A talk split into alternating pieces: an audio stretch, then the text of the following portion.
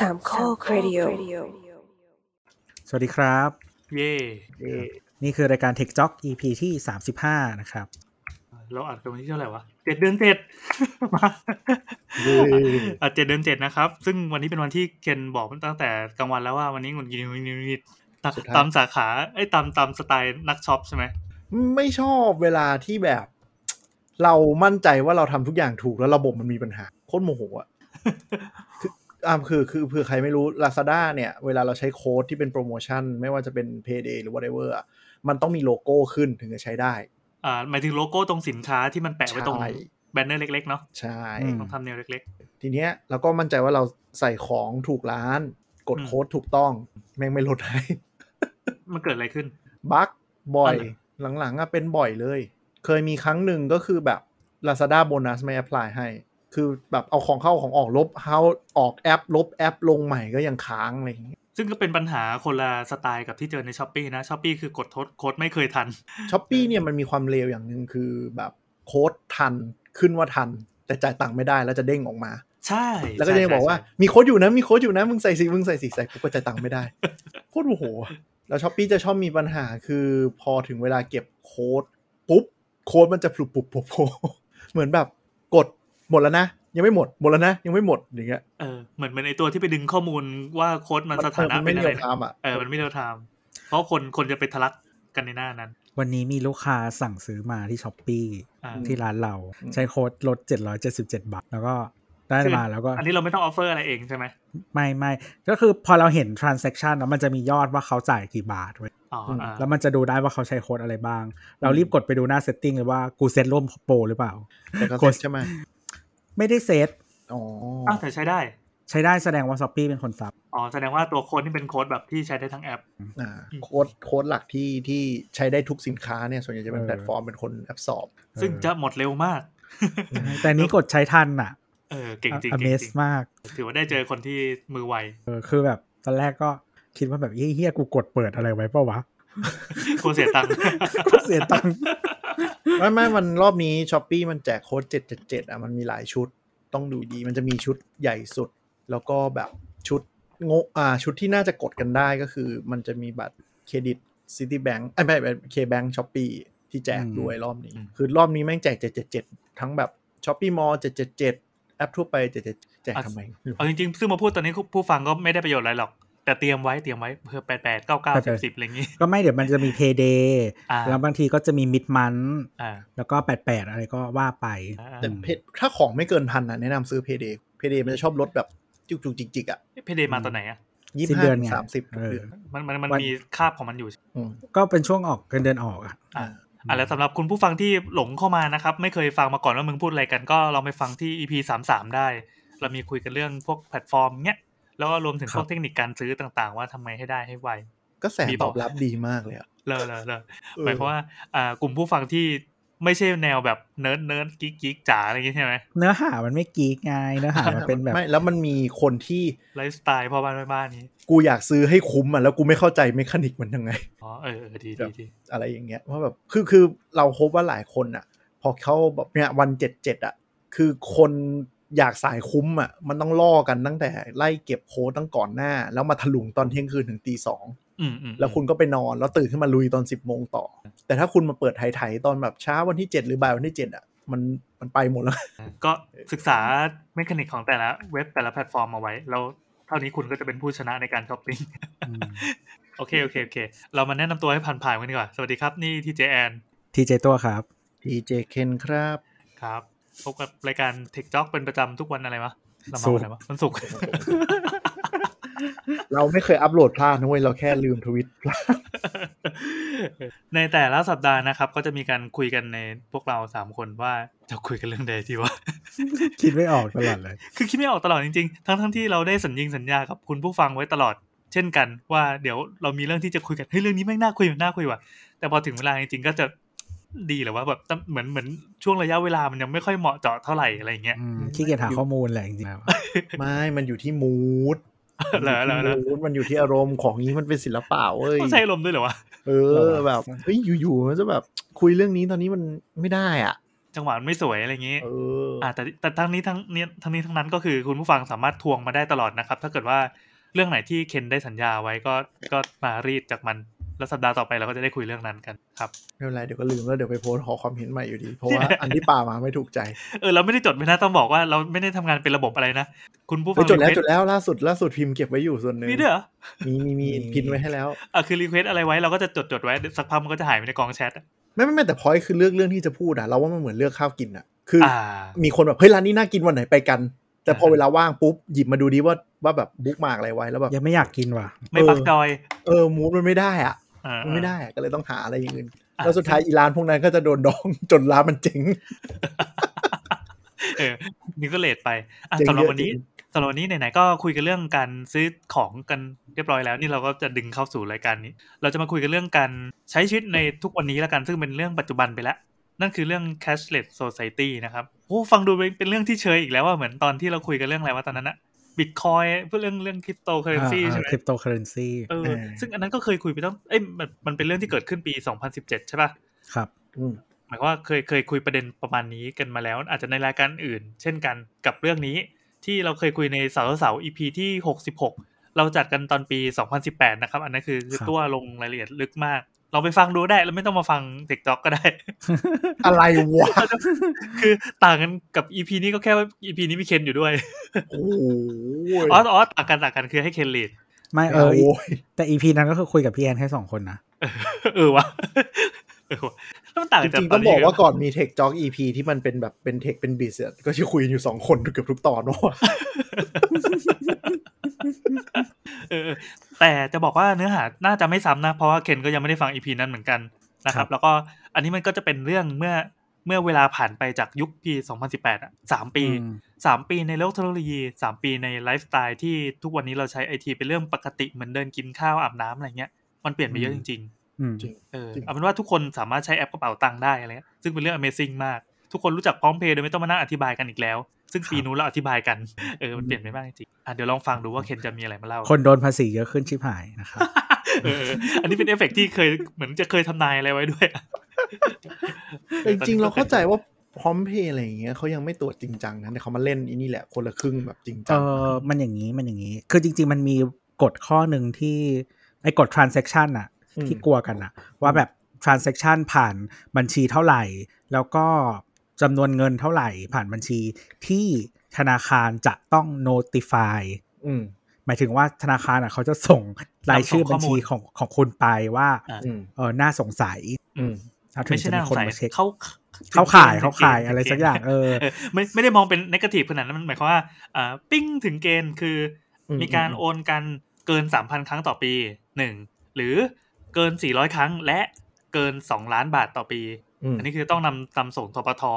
นะครับจากธนาคาร เราเข้าใจอืมว่าเขาไม่ได้แบบส่งรายการทั้งหมด แต่ว่ามันจะเป็นรายชื่อที่เหมือนแบบเราฟิลเตอร์อะแล้วเขาก็อะถูกต้อง ส่งไปที่สรรพากรเออเออไม่อืมไม่ใช่ส่งรายการเดินบัญชีของเราทั้งหมดนะไม่ได้ไม่ได้เปิดเผยขนาดนั้นเออเออครับ แต่แต่แต่คือมันไม่ใช่เรื่องที่เรียกเรียกดูไม่ได้นะอ่าอะเรียกดูได้เขามีสิทธิ์เรียกดูอยู่แล้ว คือแต่ว่าอันนี้เหมือนเคยพูดไปหลายรอบแล้ว ว่าไอ้ที่แต่ว่าเดี๋ยวนี้คนคงไม่กลัวกันแล้วแหละเรื่องลงทะเบียนพร้อมเพย์อะอืม ว่ามันจะทำให้คุณทำให้คุณถูก track ข้อมูลใด ๆ อะ คือข้อมูลใด ๆ ก็ตามอะ ไม่ว่าคุณจะลงพร้อมเพย์หรือไม่ลงอะ เขาดูได้อยู่แล้ว เปิดบัญชีธนาคารมันก็โดนอยู่แล้วคือเพียงแต่ว่าคือพร้อมเพย์ไม่ได้ทำให้เขาดูง่ายขึ้นด้วยซ้ำมันแค่ทำให้คุณอะใช้ชีวิตง่ายขึ้นอืมแล้วแล้วถ้าไอความง่ายนั้นอะมันทำให้ transaction คุณเพิ่มอะมันเป็นเรื่องนั้นมากกว่า แต่ตัวตัวมันเองอะ ไม่ได้ให้ข้อมูลอะไรเพิ่มเลย เพราะว่าข้อมูลทั้งหมดอะเขาเข้าถึงได้อยู่แล้ว แต่เห็นสัมภากรก็ยังไม่เอาหยิบเคสนี้มาเล่นใครเลย ไม่รู้ไม่เคยเห็นอะไม่แบบหมายถึงคนรอบตัวหรืออะไรไม่รู้อะแต่ที่ที่เห็นที่ได้ยินก็อันนี้แหละคนละครึ่งอะนะโครงการอ่ารัรัฐแล้วก็มสามสามเนี่ยเห็นว่าโดนกันเยอะจริงอืมก็น่าแปลกใจเหมือนกันว่าว่าทำไมถึงหยิบเอาก้อนนี้มาเป็นก้อนแรกในการเอาไปรีดก่อนเออเดี๋ยวเมื่อกี้นึกได้ว่าต้องดอกจันไว้อย่างว่า ถึงแม้บัญชีของเราจะเข้าข่ายที่ว่า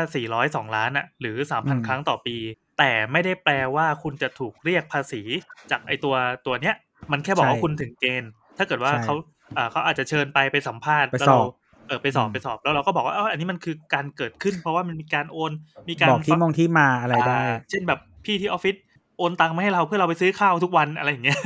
มันก็จะเป็นอีกเคสโอ้โหหนึ่งกรีดกรีดเขามันกรีดไม่รู้ transaction นะไม่รู้ยกตัวอย่างมั่วๆขึ้นมามันอาจจะมีเคสที่เข้าข่ายที่ทำให้เราจำเป็นจะต้องเงินเข้าออกขนาดนั้นเยอะก็ได้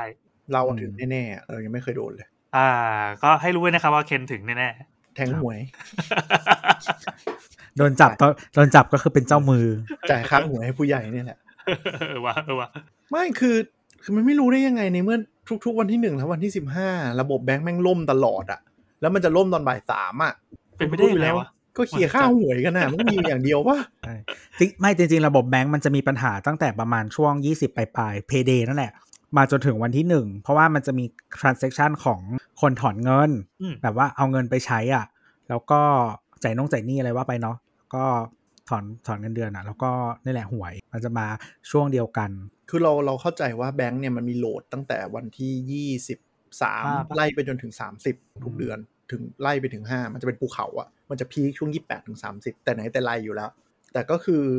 เขาก็อยู่ในเลเวลที่ที่รับมือได้อะไรอย่างเงี้ย จนกระทั่งหวยเนี่ยหวยเนี่ยมันมันไม่ใช่แค่หวยโต๊ะนะเผื่อใครอยู่ในวงการคือหวยออนไลน์ตามเว็บไซต์มันโตขึ้นมหาศาลมาก หวยลาวหวยเวียดนามใช่หวยแบบหวยหุ้น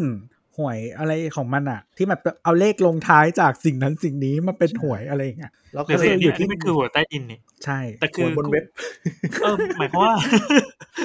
หมายความว่าหวยเอ่อโครงการของรัฐบาลที่เป็นหวยสลักกินแบ่งเนี่ยมันก็มีส่วนที่ทำให้เว็บ ธนาคารบางเว็บล่มเหมือนกัน ใช่ คือกรุงไทยเลยใช่ไหมคือมันมีไม่ไม่ไม่ไม่คือโควต้าคืองี้อ่าหวยเนี่ยทั้งบนดินทั้งใต้ดินอะตอนนี้มันมาเป็นหวยออนไลน์หมดละอ่าอะเผื่อใครไม่รู้หวยใต้ดินเนี่ยก็คือเหมือนแทงตามโต๊ะแต่เราก็เคลียร์กันด้วยพร้อมเพย์เดี๋ยวนี้ใช่คืมันอมีเว็บไซต์ไปแบบทำให้เรา listing เราไปคลิกเลือกได้ คือระบบเดิมอะเอาจริงๆ ถึงจะใช้เป็นวิธีคนอะอืมแต่ว่าเดี๋ยวนี้พี่แทงที่ไหนก็ได้ถูกเหมือนแบบสมมติเราแบบมีเพื่อนอยู่ สมมติว่าอยู่กรุงเทพสมมติว่าไม่รู้จักใคร อ่า ไม่รู้จะแทงหวยที่ไหนอืมมีเพื่อนอยู่ต่างจังหวัดที่บ้านแบบว่าแถวบ้านเขาเปิดโต๊ะที่เขาซื้อประจำก็ฝากเขาแทงไงอืมอืมมันก็คือแบบทั่วประเทศหมดแล้วใช่หรือแม้กระทั่งหวยบนดินน่ะเดี๋ยวนี้ก็มีลอตเตอรี่ขายออนไลน์ สลากออนไลน์แล้ว เป็นเว็บถูกกฎหมายเลยมีเต็มไปหมดเลย ก็คือเขาเอา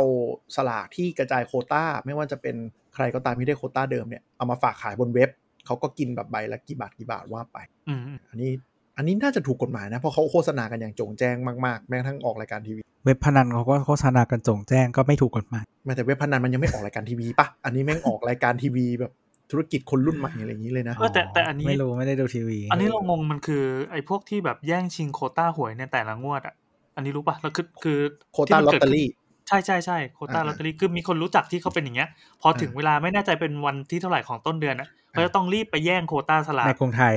ใช่แล้วกรุงไทยก็จะพังชิบหายเลยวันนั้นนะใช่ซึ่งลูกค้าใช่ลูกค้าร้านเราเป็นลูกค้ากรุงไทยเยอะ วันนั้นก็จะอืมเซ็งมากแบบต้องจำทุกสัปดาห์ทุกทุกทุกเดือน เขาต้องเข้าไประบบตู้ ATM หรือระบบออนไลน์ไปจองสลากโควต้าอือมอนไลน์ก็ได้อืมเอ่อมันไม่มันก็อาจจะแต่ข้าราชการมันเงินเดือนออกพร้อมกันด้วยประเด็นอ๋อใช่ข้าราชการก็แปลว่ากรุงไทยใช่ คือหมายถึงว่าสมมติถ้าเป็นพนักงานเอกชนอะแต่ละบริษัทอะมันอาจจะออกเหลื่อมกันนึกออกปะอืมอืมมันกระจายโหลดวันนิดหน่อย เออแบบ แบบที่ทำงานเราเนี้ยออกวันที่ยี่สิบห้าเออเราเคยทำงานบริษัทหนึ่งออกวันที่ยี่สิบแก้ปัญหาไปเลย จริงๆก็มีตังค์ก่อนชาวบ้านนี่ก็ดีนะมันก็เท่ากันป่าวะไม่หมายความไม่ว่าไม่ในเรามุมบริเอาเอาในมุมในมุมคนได้ตังค์ก็ได้เออเราสามารถแบบรวยแล้วก็สามารถไปกินซูชิก่อนชาวบ้านอะช่วงสิ้นเดือนที่แบบคนไม่ค่อยมีอะมันโล่งๆอะแฮปไม่เคยปี้ใช้นะเว้เงิยนสดอยู่แล้วอะอะเหรอ หรือหรือแต่แต่มันก็จะดีในจังอ่ามันก็จะชิมหายในจังหวะที่เพื่อนแบบเงินเดือนออกแล้วจะไปฉลองกันแล้วคุณก็เจ๊งอยู่คนเดียวไม่เคยใช้เงินสดอยู่แล้วอันนี้มึงแบบใช้เงินชนเดือนขนาดเลยตัวอะไม่นับโวยตัวไม่นับโวยคือแบบตั้งแต่คือไม่เคยใช้เงินสดอยู่แล้ว แบบเลยเลย ตั้งแต่เด็กก็ไม่ใช้อืมไม่มีไม่มีปัญหานี้อืมแต่ทีนี้กลับมาก็คือเพื่อนที่เคยทำงานแบงค์เขาบอกว่า คือแบงค์อะมันเผื่อสำหรับโหลดโหลดพวกนี้มันเป็นไซเคิลทุกเดือนอยู่แล้ว ช่วงแรกๆ มันมาเป็นอย่างนี้เป็น 10 ปีแล้วอะไรเงี้ยมันก็ไม่ได้หนักหนาเท่าไหร่ แต่หวยเนี่ย มันโตแบบเอ็กซ์โปอะคือตอนเนี้ยเขาดูวันที่ 15 ซึ่งวันที่ 15เนี่ยคุณ exclude ไปได้เลยว่าเรื่องจ่ายบิลกับเรื่องเงินเดือนออกตัดไปถูกป่ะวันที่ 15 ตอนนี้มัน spike แบบ 3 เท่าของวันเงินเดือนออกแล้วอะแล้วเขาเตรียม load ไว้รองรับอะไรแบบนี้ไหมเตรียมแต่มันไม่ไหว คือมันเฮ้ยมันขนาดนั้นคือเลยเหรอเวลาเตรียม load อะเราเราจะเตรียม load แล้วเวลามันค่อยๆสเกลถูกป่ะอ่าคือคือเผื่อไม่รู้ทางเซิร์ฟเวอร์เนี่ยมันสามารถแบบเช่าชั่วคราวมาเพื่อรับ load ตรงนี้ได้ แต่มันคือไม่คือเราระบบไม่ในเราไม่ได้เช่าเซิร์ฟเวอร์เป็นเครื่องๆแต่ว่าอ่าไอไอระบบเซิร์ฟเวอร์ที่มันให้บริการพวกเนี้ย มันสามารถติ๊กไว้ได้ว่าเอาพอถึงเวลาอันนี้ปั๊บให้เปิดโหมด เปิดโหมดใช่ที่สามารถรองรับคลื่นมหาชนได้ใช่ไอเช่นแบบพวกกดตั๋วคอนเสิร์ตกดตั๋วหนังบล็อกบัสเตอร์อืมอะไรเงี้ยอะในในที่นี้ก็คือจำนวนการโอนอ่าแอปเป็นเว็บธที่เข้ามาอ่าปัญหาก็คือมัน spike แบบพอหวยตอนรางวัลที่หนึ่งออก ปุ๊บพรึดแบบกราฟมันทะลุจอขึ้นไปเลยอะ คือเข้าใจว่าเขาต้องเคลียร์ค่าหวยกันให้เร็วที่สุดอะไรอย่างเงี้ยด้วยด้วยเหตุผลอะไรก็ไม่รู้ เราไม่เข้าใจระบบวงการหวยเหมือนกันแต่ว่า น่าจะเหมือนกับการเคลียร์เร็วก็คือเหมือนเครดิตเขาต้องเคลียร์ให้จบวันเลยไม่งั้นก็จะแบบถ้าสมมติคุณเคลียร์ค่าหวยช้า โดยที่โต๊ะไม่ได้สนิทกันจริง ๆ มันก็จะมีผลกระทบต่อเครดิตงวดถัดไป แต่เราก็ไม่เข้าใจเหมือนกันอย่างบ้านเราก็คือแบบออกปุ๊บภายใน4ี่โมงต้องโอนให้เสร็จเออมันกลายเป็นว่าเอ่อระบบการเงินดิจิตอลในบ้านเราอะขับเคลื่อนโดยหวย คือเราว่ามันมันเรื่องของจ่ายเร็วคงได้เบนฟิตบางอย่างอะมันเลยทำให้พร้อมเพย์และการโอนแบงก์อะเข้ามามีผลเยอะเออเออเออซึ่งก็ดีนะ จริงๆ ต้องต้องขอบคุณใช่ใช่ทำให้ทุกคนแบบเฉยๆกับการแบบเฮ้ยมีธนาคารมีบัญชีไหมโอนอะไรเงี้ยคือวันก่อนเราปั่นจักรยานไป ไปไปไปไปค่อนข้างไกลอะคือไปสามโคกอะไรเงี้ยเป็นเป็นตลาดที่แห้งเหี่ยวอะกลางวันไม่ค่อยมีคนเลยนะ แล้วก็เป็นร้านขายของชำธรรมดา ก็ ปรากฏว่าเขาดันเอาการ์ตูนของลูกชายมาขาย อันนี้จะจะจะดูว่าเกี่ยวกันยังไงใช่ไหมอืมคือเป็นร้านที่ไม่ควรจะมีการรับเงินโอนเงินใดๆทั้งสิ้นน่ะแต่เขารับอืมเว้ยคือนั่นแสดงว่าการโอนเงินมันเป็นเรื่องปกติมากๆ แล้ว ก็ก็ถามเขาแบบเออมีมีสกงสแกนแล้วเออมีป้ามีเลขบัญชีเขาเดินออกมาโดยไม่ได้ทำหน้าหงุดหงิดอะไรอืมนั่นแสทุดกงคนว่าทำเป็นเรื่องปกติอะเออนี่คือ 2021 ซึ่งเราแฮปปี้มาก แล้วทุกคนเดี๋ยวเราว่าด้วยด้วยโควิดอะก็เลยยิ่งทำให้แบบใช้กันแบบมากขึ้นไม่อยากแตะเงินสดไม่อยากอะไรอืมมีผลเยอะเลยนะ เมื่อวานไปแล้วก็เจอร้านที่ไม่รับใช่คือเดี๋ยวนี้เราไม่พกเงินสดเลยบางทีก็คือออกจากบ้านไม่ถือกระเป๋าตังค์อะ จริง ๆ อยู่กรุงเทพก็ก็ยังทำอย่างนั้นได้อะแต่คือสมมติออกมาชานเมืองมันมันอาจจะไม่ใช่อาจจะเซอร์ไพรส์นิดนึงอะไรอย่างเงี้ยอะแล้วก็ต่อก็คือถือโทรศัพท์เครื่องเดียวได้ แค่นั้นมีแค่แค่มีโทรศัพท์ก็อุ่นใจแล้ว ก็เมื่อวานไปออกไปพารากอน โอ้โหมาคุย ไม่ใช่ไม่ใช่คือ มันมีร้านที่ไม่รับเว้ยไม่แล้วรัก็บคือมันโอ้ ไม่รับการรูปแบบใดที่เป็น cashless ใด ๆ เลย ร้านหน้าซูเปอร์อย่างงี้ปะร้านอะไรวะ ใช่ใช่อ่าร้านหน้าซูเปอร์ ร้านหมูปิ้งหน้าซูเปอร์พารากอนเออร้านขายขนมไทยอ่าเนี่ยทำไมวะ คือเหมือนเขาเป็นรูปแบบแบบเหมือนเป็นแนวบริษัทแล้ว แต่ว่าบริษัทเขาอะไม่ทำ POS คือคือพอเป็นบริษัทอะมันมันไม่มีความ flexible เนาะในการแบบว่าจะรับหรือไม่รับอะไรอย่างเงี้ยมัน flexible ไม่ได้คือถ้าเป็นบุคคลอะ คุณจัดการเองเนาะอ๋อเขาไม่ได้เป็นคนกำหนดเองเนาะคนที่ใช่ที่ยืนใช่อยู่ตรงนั้น ใช่ ทีนี้ถ้าเป็นบริษัทมันจะมี 2 รูปแบบก็คือว่าบริษัทที่แบบ เออเข้าเข้าใจการเปลี่ยนแปลงนี้แล้วก็ปรับให้หมดเลยเนกอะปะอืมกับบริษัทรูปแบบอันเนี้ย อย่างร้านขายขนมไทยอันเนี้ยก็คือร้านเลขเก้านะแล้วก็ก็เหมือนกับว่าเขาก็ไม่ได้ไม่ได้มีการทำอะไรตรงนี้เพราะฉะนั้นเขารับเงินสดอย่างเดียวไม่ได้ train ลูกน้องไม่ได้เตรียมระบบอะไรอย่างอืมเงี้ยด้วยมั้งประมาณนั้นคือคือพอเป็นบริษัทมันต้องมี POS มีอะไรอย่างเงี้ยไอไอเครื่องคิดเงินอะอืมเอ้ยแต่จริงๆเขาไม่มีเครื่องคิดเงินว่ะเขากดเขากดเครื่องคิดเลขมือว่ะ อ่าก็คงไม่มีโอ้ system อะไรเลยไงก็คงไม่มีเออ system อะไรเลยแล้วก็คือแบบรับด้วยเงินสดก็คือทำไงต้องเดินไปกดเงิน ซึ่งซึ่งนี้ก็แปลกดีที่เรามาคุยกันเรื่องนี้ว่าเอ่อเหตุการณ์มันกลับกันแล้วกลายเป็นว่าใครที่ไม่รับเงินสดอะเอ้ยเออเออไม่ไม่ไม่รับรับเฉพาะเงินสดอะดีกว่าแม่งเป็นเรื่องแปแปลลกกไปแล้วแต่บางทีเราไปซื้อพวกของกินจุกๆจิกๆเราก็เข้าใจนะว่าบางทีก็ขี้เกียจโอนมือเยอะๆรุ่งๆอยู่อะไรเงี้ยมึงจ่ายเงินสดมาเถอะอ่านะพวกของไม่เกินสี่สิบาทอะส่วนใหญ่เรายังจ่ายเงินสดอยู่ซื้อผลไม้เราไม่ไม่ ไม่จ่ายถ้าเราปกติเราไม่พกไงเราก็จะไม่จ่ายประมาณนั้น แต่ล้วแต่ก็อย่างที่เบียนพูดจริงก็คือ ถ้าเราถามว่าแบบขอโอนได้ไหมทุกคนก็จะแบบโอเคได้ได้อะไรเงี้ยหรือแบบก็จะพูดตรงๆว่าเออเออไม่ไม่ได้รับเลย แต่ถ้าแบบทักสามปีที่แล้วอะโอนได้ไหมทุกคนจะมองหน้าเออจะมีจังหวะวัดใจกันแป๊บนึงเออแบบของที่มึงโอนเหรอวะอะไรเงี้ยจะทำหน้าไม่พอใจอะการถามว่าขอโอนได้ไหมทุกคนจะทำหน้าไม่พอใจ เออ แล้วคือมันจะมีคือเดี๋ยวเนี้ยไม่ไม่ต้อง คือร้านอะ มันจะมียุคหนึ่งที่ทุกคนจะมีป้ายที่ธนาคารทำให้นึกออกปะที่มันเป็นแม่มณี QR QR code แม่มณีหรือว่าเป็นปิ๊บอะไรจ้ะวะเออเออเอออีอีเมลอะแล้วก็อะไรนะ เดี๋ยวเนี้ยคือไม่ต้องมองหาสิ่งนั้นแล้ว ก็คือเหมือนเดินไปอย่างมีความมั่นใจร้านมั่วๆได้เลย แล้วก็ถามว่าแบบโอนได้ไหมเออจริง คือแบบถามได้เลย สมัยก่อนคือถ้าไปถามสุ่มสี่สุ่มห้าจะโดนมองแบบมองแบบมึงเป็นอะไรของมึงวะทีนี้คือ ณตอนเนี้ยคือโลกอะมาสู่ cashless โดยสมบูรณ์แล้วละกัน ถ้าใครที่ใครที่ยังไม่รับอะอะไรพวกเนี้ยก็ถือว่าตอนเนี้ยตกยุคไปแล้วอืมอันนี้อย่าใช้คำว่าโลกอย่าใช้คำว่าโลกเมืองไทยเมืองไทยอ่าโอเคโอเคโอเคก็เห็นก็เห็นเขียนในในสคริปต์บอกว่ามีคำว่าโลกอะไม่ไม่โลกความันคิดโลกคุณมันอะกำลังไปแต่ว่ามันเหรอยังมีบางประเทศที่ adoption ช้า อย่างเช่นญี่ปุ่นอ้าวเหรอใช่ยังไงยังไงยังไงเล่าญี่ปุ่นเยอรมันเป็นประเทศเออเงินสด เป็นประเทศเงินสด คือเจริญมาก คนเชื่อมั่นในเงินมาก ไม่มีแบงก์ปลอม เลยใช้เงินสดกันเป็นเรื่องปกติ แล้วการที่คุณจะโอนโดยที่นั่นไม่มีโอนด้วยแหละ คุณจะใช้บัตรเครดิตในหลาย ๆ ร้านก็ไม่สะดวกที่จะรับอยู่จริงเหรอแต่แต่ที่เยอรมันใช้เดบิตได้ส่วนใหญ่คือเราว่าเราว่าด้วยความที่ว่ามันเกิดจากอ่าประเทศพวกเนี้ยแบงก์ฟรีมันแพงมากอะใครญี่ปุ่นเนี่ยเผื่อใครไม่รู้ดอกเบี้ยในฝากเงินญี่ปุ่นนะครับ อยู่ที่ประมาณ 0.005%ดอกเบี้ยอืมเออซึ่งมันมันต่ำกว่าเงินเฟ้อมาก ใช่ และจริง ๆ ดอกเบี้ยเป็นลบ เพราะว่าธนาคารจะเก็บตังค่าดูแลบัญชีค่าบริการค่านู่นนนั่น เยอะกว่าดอกเบี้ยที่คุณได้แน่ๆ เพราะฉะนั้นคุณฝากเงินเงินคุณจะลดลง ซึ่งสิ่งนี้เมสเซนไหมก็ไม่ make sense แต่ว่าญี่ปุ่นมันแบบมันดอกเบี้ยมันเหียกอะคือจริง ๆ ถ้าเทียบกับบ้านเราเนี่ยบ้านเรามันเป็นประเทศที่ค่าธนาคารเก็บค่าธรรมเนียมถูกอืมในการทำทำงานธุรกรรมอะไรต่างๆ เออทำธุรกรรม แล้วคือถ้าคุณเอ่อรักษาจำนวนเงินไว้อะมันก็ ประมาณหนึ่งมันก็ไม่ได้มีค่ารักษาเป็นธนาคารเลยอ่าขาย product ทางอื่นแทนแต่รู้กันนะก็คือเหมือนยุคหนึ่งอะเนาะที่เขาจะขายประกันดุๆขายกองทุนดุๆนั่นแหละก็เป็นยุคทำทำยอดของธนาคาร ก่อนที่เขาจะเขาเรียกว่าอะไรเข้าสู่ยุคลดต้นทุนอ่าเผื่อใครไม่ทราบช่วงนี้ธนาคารยุคสู่ยุคลดต้นทุนนะครับเราจะเห็นว่าสาขาเริ่มทยอยปิดคนเริ่มทยอยปรับโครงแต่จริงๆมันมาคู่กันแหละเรารู้สึกว่าเพราะว่าการที่เขา ปรับรูปแบบการให้บริการอะอืมแล้วก็ไอ้เรื่อง cashless อะไรมันทำให้คนอะ สามารถเออไม่จำเป็นต้องใช้สาขาอืมมากเท่าเดิมอะไรเออใช่เดี๋ยวนี้ใช่แบบเปิดบัญชีในมือถือก็ได้ไม่ต้องมาที่ตรงนี้นั่นพวกใช้แบบ NDID อะไรต่างๆเลยแล้วยุคประมาณช่วง 10 ปีที่แล้วที่เราพูดอะที่ขายประกันเยอะๆมันเป็นช่วงที่แบงก์มันยังไม่รู้โมเดลไหนที่จะรอดด้วยแหละ มันก็เลยต้องพยายามหา margin ด้วยวิธีอย่างนี้แต่ก็คือพอมันมีการผลักดันโดยแบงก์ชาติเป็นพร้อมเพย์ปุ๊บ ธนาคารก็รู้แล้วว่ามันไม่ work ผลกระทบมันหนักด้วยแล้วจริงๆเราจะเห็นเทรนด์ว่ามีแบงค์ที่ขายพอร์ตประกันออกเยอะมากเออเพื่อเพื่อปรับรูปแบบธุรกิจก็คือเหมือนตัวธุรกิจประกันเองมันก็จะรวมตัวกันเป็นธุรกิจประกันอืมหมายถึงว่าคนที่มาถือก็จะเป็นแบบคนที่เขาทำประกันเป็นธุรกิจหลัก ส่วนแบงก์ก็จะเอาตรงนี้อืมไม่ทำธุรกิจหลักของเราเข้าใจว่าแบงก์ไม่ได้แบบไม่ได้เป็นคนดีหรอกแค่ผลกระทบจากการขายประกันที่มัน drawback กลับมาไม่คุ้มอืมเพราะว่าเหมือนคนจะมาแบบ ก็ข่าวที่เราเห็นกันแหละเนาะว่าไปหลอกขายคนไม่รู้เรื่อง แล้วที่เขาแบบ3ปี5ปีจะได้เงินก้อนนู้นนั่นกลับมา ปรากฏพอเขากลับมาแล้วแบบอ้าวไม่ได้นู่นนี่นั่นติดก็เลยเป็นเรื่องกันแบงก์คือประกันเลยตัดวิธีการสื่อสาร product มันอาจจะยากด้วยอืมบางทีก็ไม่รู้ว่าใครผิดคนขายบางทีอาจจะไม่เข้าใจ product ด้วยเพราะว่าให้พนักงานพนักงานธนาคารขายไงไม่ใช่ตัวแทนที่ได้รับการอบรมโนโดยตรงแต่คนที่แนะนำ product ได้มันต้องสอบอ๋อก็ใช่ไงแล้วคุณก็รู้อยู่บ้านเรามันสอบมันไม่ได้แบบเป็นอาชีพอะใช่ไหม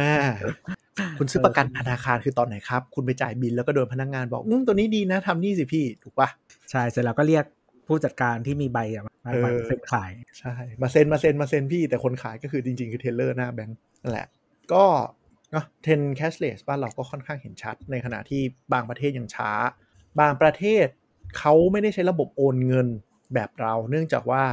ระบบบัตรเครดิตเขาแน่น ที่เห็นชัดก็จะเป็นอเมริกาที่แบบทุกคนมีบัตรเครดิต หรือไม่มีบัตรเครดิตก็มี checking account ที่มันทำได้เหมือนบัตรเครดิตทุกอย่าง ซื้อของได้หมดซื้อของออนไลน์ได้หมดรูดได้หมด เขาไป cashless ก่อนเรา checking account อะคือบัญชีที่ไม่มีดอกเบี้ยอืมแล้วก็เป็นเหมือนบัญชีกระแสอะไรอ่าคืออย่างอเมริกาเนี่ยเวลาไปเปิดบัญชีอะเขาจะให้เปิด saving คู่กับ checking แล้วให้ checking อะผูกกับ saving แล้วเขาก็ที่นั่นคือเขาจะคอยโอนจาก sa ving มาใช้ checking ทีละนิดทีละนิดเพื่อไปใช้จ่ายทั่วไปเปิดเป็น checking อย่างเดียวก็ได้เปิดเป็น checking อย่างเดียวอืมแล้วก็ทำ transaction อย่างเดียวแต่ว่า คุณมันเสียอันเนี้ยดายคุณจะรู้ว่าไม่ได้ดอกเบี้ยอ่า มันไม่ได้ดอกเบี้ยแล้วก็อีกอย่างหนึ่งคือเขาทำอย่างนี้กันเพราะว่าการบัตรโดน hack ไม่งั้นเนี่ยมันไหลไปหมด อันนี้อันนี้ตอนเราไปอยู่อเมริกาเขาก็แนะนำอย่างนี้ เนื่องจากว่าแบบ saving มันได้ดอกเบี้ยแล้วก็ป้องกันอย่างนี้แหละ แต่มันจะมีข้อเสียคือ saving ที่เอาออกมา checking มันจะมีโควต้าอยู่แต่ละเดือนว่าได้เท่าไหร่แล้วก็กะกะเอาได้แต่คือเป็นประเทศที่ไม่มีสมุดบัญชีอืม แล้วระบบ ATM เฮียมากอเมริกาเนี่ย ATM ไม่ได้เป็นของแบงก์ ATM เป็นของเอกชนที่ซื้อตู้ไปตั้งแล้วไปเชื่อมกับระบบ white label แบงก์อ่าเป็น white label แล้วไปเชื่อมกับแบงก์เพราะฉะนั้นเราเห็นตู้ ATM ตาม corner หรือตามร้านขายหนังสือพิมพ์เนี่ยก็คือเขาลงทุนเอง ซึ่ง fee แต่ละแบงก์อะก็คืออยู่ที่คุยกันว่าจะเก็บแบงก์ไหน ซึ่งบางทีถ้าคุณพลาดไปกดโดยไม่ดูฟรีอ้วกเป็นสิบเหรียญเลย เหมือนอันนี้เคยไหมถ้าถ้าเคยมีคนทำบ่น่าจะเจอบ่อยก็คือว่าถือบัญชีแบงค์ม่วงเมืองไทยใช่ไหม ใช่ แล้วไปกดตู้เจ้าหนึ่งที่ไม่ได้อยู่ใน ATM พูที่ตู้สีม่วงเหมือนกัน เออ อันนี้พลาดบ่อยเรายังเคยพลาดเลยคือตู้แต่สีม่วงไตู้คืสีอไม่ไม่ถึงซีขั้นดน้อยลง ไม่ถึงขั้นกดอะไรนะ คือเสียบบัตรไว้แบบเชี่ยกูกดคันเซิลยังไงวะเออเคยเป็นดราม่าอยู่ คือของเราจริงๆ ATM พูค่าค่าธรรมเนียมคือถ้ากดประมาณมันไม่ได้มันไม่ได้แพงขนาดนี้ดีกว่า เราเท่าไหร่สิบห้าบาทปะสิบบาทแต่อเมริมันจะกามีโควต้ามันจะมีโควต้าให้กดฟรีก่อนในจังหวัด อ่าอ่าอ่าหรืออะไรอย่างเงี้ยสามสี่ครั้ง ซึ่งเดี๋ยวนี้เป็นเรื่องล้าสมัยแล้วนะไม่มีใครเขาทำกันเออว่ะเออว่ะเออใช่ใช่พอบอกว่าล้าสมัย เดี๋ยวนี้บัตร ATM หายกันบานเลยแล้วไม่ก็ไปแจ้งใหม่อะไรด้วย ไม่ต้องใช้เรา เราอะมีบัตร ATM อยู่ เป็นบัตรที่กดได้ทุกแบงค์ไม่เสียค่าธรรมเนียม ซึ่งของแบงค์สีส้ม ยุบไปแล้วนี่เออ แล้วบัญชีแบบนั้นอะ คือก่อนที่แบงค์จะรวมอะบัญชีแบบนั้นอะก็คือเหมือน เปิด product นี้มาไม่นานแล้วก็ปิดเลยไม่ให้เปิดแล้ว ใช่อ๋อเออเพราะซึ่งซึ่งมันสิ่งนี้แสดงว่าดีต่อผู้บริโภคมาก มันไม่เสียค่าธรรมเนียมรายปีด้วยบัตรเนี้ยอ่า ไม่เสียค่าธรรมเนียมรายปีค่าธรรมเนียมศูนย์บาทบัตรกดที่ไหนก็ได้ คือเราเข้าใจว่าคนคิด product อะตั้งสมมติฐานว่าถ้าเราทำอย่างเงี้ยเงินจะมากองอยู่ที่เรานานขึ้น แล้วเราจะได้ benefit แต่เราว่าพอมันยุคที่มีพร้อมเพย์อะทุกคนคือโอนเข้าแล้วออกถอนออกเลยเว้ยใช่คือแบงค์ไม่ได้ benefit อะไรเลย แล้วก็มันเป็นบัญชีมันมันมีข้อกำหนดอันคือ ต้องทิ้งเงินไว้ห้าพันอืมราคาบัญชีไว้ไงใช่ใช่ซึ่งเราปกติเราก็จะเหมือนแบบบางทีเราก็จะโอนมาทิ้งไว้แบบให้มันเกินแบบเจ็ดพันอะไรเงี้ยเผื่อกดอืมแล้วพอหมดแล้วเขาค่อยใส่เข้าไปใหม่ แต่คือห้าพันทิ้งไว้เลย แต่เขาคงคิดไปคิดมาแล้วไม่คุ้มค่าที่เขาไปปลักแบงก์อื่นแล้วจ่ายค่าธรรมเนียมให้แทนเนี่ยไม่คุ้มไม่คุ้มคือคือพอเป็นแบงก์เล็กอะเออ transaction ออกมันเยอะกว่า transaction เข้าเนาะก็อย่างที่บอกพอมันมีพร้อมเพย์ไงทุกคนก็แค่โอนไปเพื่อกดตังค์อะไม่ได้เอาเงินไปไปฝากไว้ที่ บัญชีเขาไง ไม่คุ้มโคตร แต่เดี๋ยวนี้ถ้าเรามีบัญชีแบบแบงก์ใหญ่สักสองสามบัญบัญชีอะก็หาตู้กดแบบ cardless แต่เราว่าโดยรวมเดี๋ยวนี้ตู้หายากขึ้นนะ ถ้าไม่ได้ไปเขาเอาออกสถานที่ที่แบบเออเป็น magnet อะไม่ได้เป็นสถานที่ที่ตามห้างเลยว่ะอ๋อกำลังจะพูด ATM อเมริกา มันเวลาเสียบบัตรอะค่าธรรมเนียมมันจะ vary อยู่ที่แบงก์อยู่ที่เขาไปดีลเลย แล้วถ้าคุณดูไม่ดีคุณอาจจะค่าธรรมเนียมหลักสิบเหรียญได้ ถึงกับล้มละลายบางที แล้วยิ่งถ้ากด ไปกดตู้ที่ไม่ได้อยู่ในที่ไม่มีโลโก้ของแบงก์นั้นอะ ก็จะโดนหนักขึ้นไปอีก แต่ที่อเมริกาส่วนใหญ่ก็คือถ้าเขาอยากถอนเงินสดเขาไม่ไปตู้ ATM ครับเขาเดินไปซื้อของที่ซูเปอร์แล้วรูดเกินแล้วขอเงินสดกลับมาอ้าวได้ด้วยเหรอได้ได้ที่อเมริกาทำได้ ก็คือ work สมมติเราซื้อหมากฝรั่งหนึ่งเหรียญแล้วเวก็บลาอกเราขไปอซื้อของแล้วพนักแคชเชียร์เขาจะถามว่า cash back ไหมซื้อเราก็ซื้อหมากฝรั่งเหรียญหนึ่งแล้วเราก็ขอรูดยี่สิบยี่สิบเอ็ดเหรียญแล้วเขาก็จะเอาแบงค์ยี่สิบให้เราเราถอนเงินนี้ตลอดเลยเขาเซ็งปะไม่เจ๋งไม่มันมันเป็นการลดต้นทุน ค่าถือเงินสดของเขาอ๋อใช่เขาก็อยากจะเอาเงินสดออกไปเหมือนกันใช่ไหมใช่ เพราะว่าคือเงินสดเป็นต้นทุนในการอ่าจัดการอ่าที่อเมริกาเขาเกลียดการถือเงินสดมาก คือถ้ารีเทลไหนเงินสดเริ่มเกินปุ๊บเขาจะสั่งคนให้รีบเอาเงินไปฝากเลย มันมีกฎมันมีกฎจริงใช่ๆเซเว่นบ้านเราก็มี มันจะมีจำนวนเงินสดอยู่ว่าถึง amount เท่านี้แล้วอะ ต้องไปฝาก แล้วก็หลาย ๆ ประเทศมันจะมีกฎอย่างเช่นว่าการไปฝากเงินอืมต้องจ้าง security มาดูแลอืมอันเนี้ยเป็นต้นทุน เพราะอเมริกามันปล้นกันชิบหาย ถ้าเบื่อใครไม่รู้ร้านที่อเมริกาเนี่ยถ้าเป็นร้านพวก retail shop ที่ดูดี ๆ เขาจะปิดไม่ดึก ร้านที่ปิดดึกเนี่ยส่วนใหญ่เราจะเห็นเหมือนในหนังเลยที่เป็นลูกกรงอะ่ะคือการซื้อขายของผ่านทางรูด้านล่าง หรือจะเป็นร้านตามปั๊มใช่ซึ่ง CVS มันอยู่ในปั๊มอ่าซึ่งพวกเนี้ยแม่งมีลูกซองอยู่ใต้เกะ ตลอดเวลา มันบ้านป่าเมืองเถื่อนจังวะอเมริกาเป็นอย่างนั้นแหละประเทศอย่างนั้น แล้วก็อันนี้อันนี้นอกเรื่องนิดนึงแต่เป็นทริคสนุกสนุก ถ้าไปอเมริกาหรือว่าดูในหนังอะ่ะเราจะเห็นคนถือถุงกระดาษสีน้ำตาลอ่าแล้วยกขึ้นมาดื่มเหมือนดื่มน้ำอะแต่เป็นถุงกระดาษสีน้ำตาล เหตุผลคืออเมริกาเนี่ยขายเหล้าได้ไม่มีปัญหา โฆษณาเหล้าไม่มีปัญหา แต่ห้ามเดินดื่มเหล้าเออห้ามเดินดื่มเหล้าเพราะฉะนั้นทำให้จะทำให้ยังไงที่ให้สังคมไม่รู้ว่าคนเดินดื่มเหล้าคุณเอา paper bag ใส่ขวดแล้วก็กินจากซึ่งอันนั้นก็คือเหล้าใช่ครับอย่าอย่าเห็นอย่าปะอย่าแปลกใจคือนั่นแหละมันเป็นวัฒนธรรมการแบบการดื่มเบียร์ดื่มเหล้าในที่เปิดของเขา ต้องใส่ถุงกระดาษไว้เพื่อปิดโลโก้ ไม่รู้ทำไมเหมือนกัน ไม่รู้ว่าเป็นทุกรัฐป่ะนะไม่น่าจะทุกรัฐเออแต่จะแต่จะเห็นบ่อยอะที่มันต้องทำอย่างนี้สิแต่ว่าอย่างที่ถ้ารัฐไหนอยู่ใกล้แคนาดา คือที่แคนาดามันจะมีห้ามขายละอืมบางทีคนเขาจะคือที่แคนาดามันจะเอ๊ะหรือเฉพาะควยเบกวะน่าจะเพราะคุยเบกเออคือควยเบกอะ ต้องซื้อในรัฐในร้านของรัฐบาลเท่านั้น มีเวลาขายตรวจไอดีห้ามโฆษณาอ๋อแสดงว่ามาตรฐานในการไอ้พวก LL ต่างๆที่บ้านเราก็ไม่ได้ไม่ได้ด้อยเบลกว่าใครใช่ไหมบ้านเรานี่ซื้อง่ายจะตายเซเว่นมีทุกที่ เออ นี่แปลกดีคิดแต่ว่าว่าบ้านเรานี่แบบอย่างที่มาตรฐานต่างจากที่ชาวควยบ้านเบกชาวโลกักบที่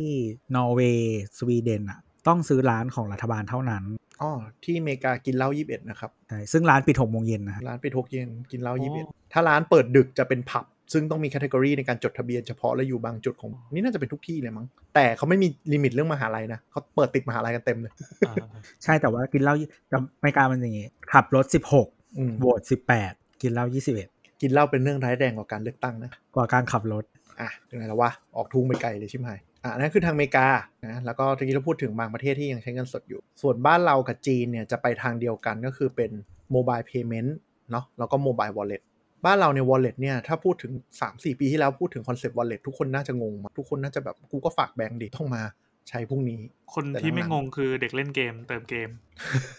เออจริงเป็นเป็นเป็นผู้ทดสอบระบบให้ตั้งแต่แรกๆ ความโกงระบบความเกรียนระบบจะใช้มาครบแล้วๆเผื่อใครไม่รู้ True วันนี้ wallet เนี่ย สมัยก่อนที่ยังไม่มีแอปมือถืออะเป็นระบบเติมเกมที่ใหญ่ที่สุดในประเทศไทย ซึ่งแม่งโกงกันสะบัด เป็นระบบฟอกเงิน ไอ้คำว่าโกงนี้คือไม่ได้ไม่ใช่ไปโกงระบบเงินนะ แต่คือการใช้เงินเอาไปโกงใช่ไหมเป็นแหล่งเพราะสมัยป็นแหล่งก่อนเนี่ย wallet มันยังไม่อยู่มันยังไม่อยู่ในส่วนของการกำกับของชาติ มันก็เลยใช้อ๋อเป็นระบบ ID ผูกกับเบอร์มือถือ สมัยก่อนมันไม่ได้เป็นครับเบอร์มือถือ เพราะฉะนั้นอยากซื้อของในเกมหรือโอนอะไรในเกม หรือแม้กระทั่งโอนคริปโป หรือว่า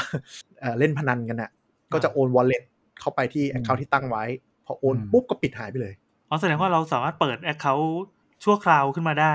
ใช่ เพื่อใช้ในการทำธุรกรรมซึ่งมันอาจจะผิดกฎหมายก็ได้อะไรอย่างงี้เพราะเป็นการตรวจสอบอะไรใช่ แล้วก็เหมือนเข้ามา regulate มากขึ้นก็เริ่มมีต้องต้องมียืนยันด้วยมือถือยืนยันตัวตนอะไรเงี้ยแล้วหลังๆ เราเข้าใจว่า wallet ทั้งหมดในไทยบังคับ KYC เนาะต้องใช้ละบัตรประชาชนทั้งหมด คือถ้าเราใครใช้ True Wallet มานานอย่างเราอะมันก็จะเด้งขึ้นมาเตือนตลอดว่าแบบยืนยันตัวตนด้วยไม่งั้นจะทำนู่นนี่นั่นไม่ได้อืมเข้าใจว่าเป็นมาตรฐานใหม่ ต้องมาถ่ายรูปถือบัตรประชาชนด้านหน้า แล้วก็เซลฟี่เซลฟี่เสร็จถ่ายหน้าตัวเอง เออใช่อันนี้เหมือนเหมือนกับแพลตฟอร์มอีกตัวเราจำไม่ได้ว่าเป็นอะไรเป็น LINE Pay หรือเป็นอะไรเนี่ยแหละที่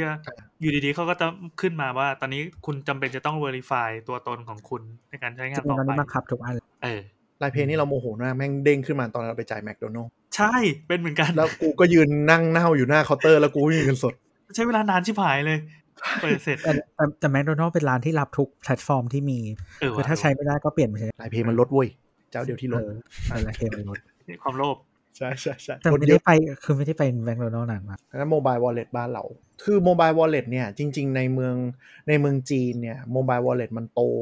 เยอะ เพราะว่าโมบายวอลเล็ตจ่ายดอกเบี้ยดีกว่าแบงก์มาก ซึ่งเราเซ็งมากที่แบบบ้านเราทำไมมันไม่อดอปเรื่องน่าจะจ่ายดอกเบี้ยเยอะๆของจีนนี่จ่ายดอกเบี้ยแบบห้าเท่าของแบงก์เลยมั้งช่วงที่โปรโมทอะมันมันเป็นกฎหมายเรื่องการที่ทำเป็นสถาบันการเงินด้วยปะเออเป็นไปได้บ้านเราน่าจะน่าจะ regulate เรื่องนี้ คือไม่ยอมให้ wallet หาดอกเบี้ยได้ เพราะว่าบ้านเราแบงก์ชาติเราค่อนข้างแข็งด้วยแหละ และเร็วด้วย เวลามีอิชชูอะไรเขาเข้ามา tackle เร็ว อันนี้มันรวมถึงการปล่อยกู้ด้วยปะใช่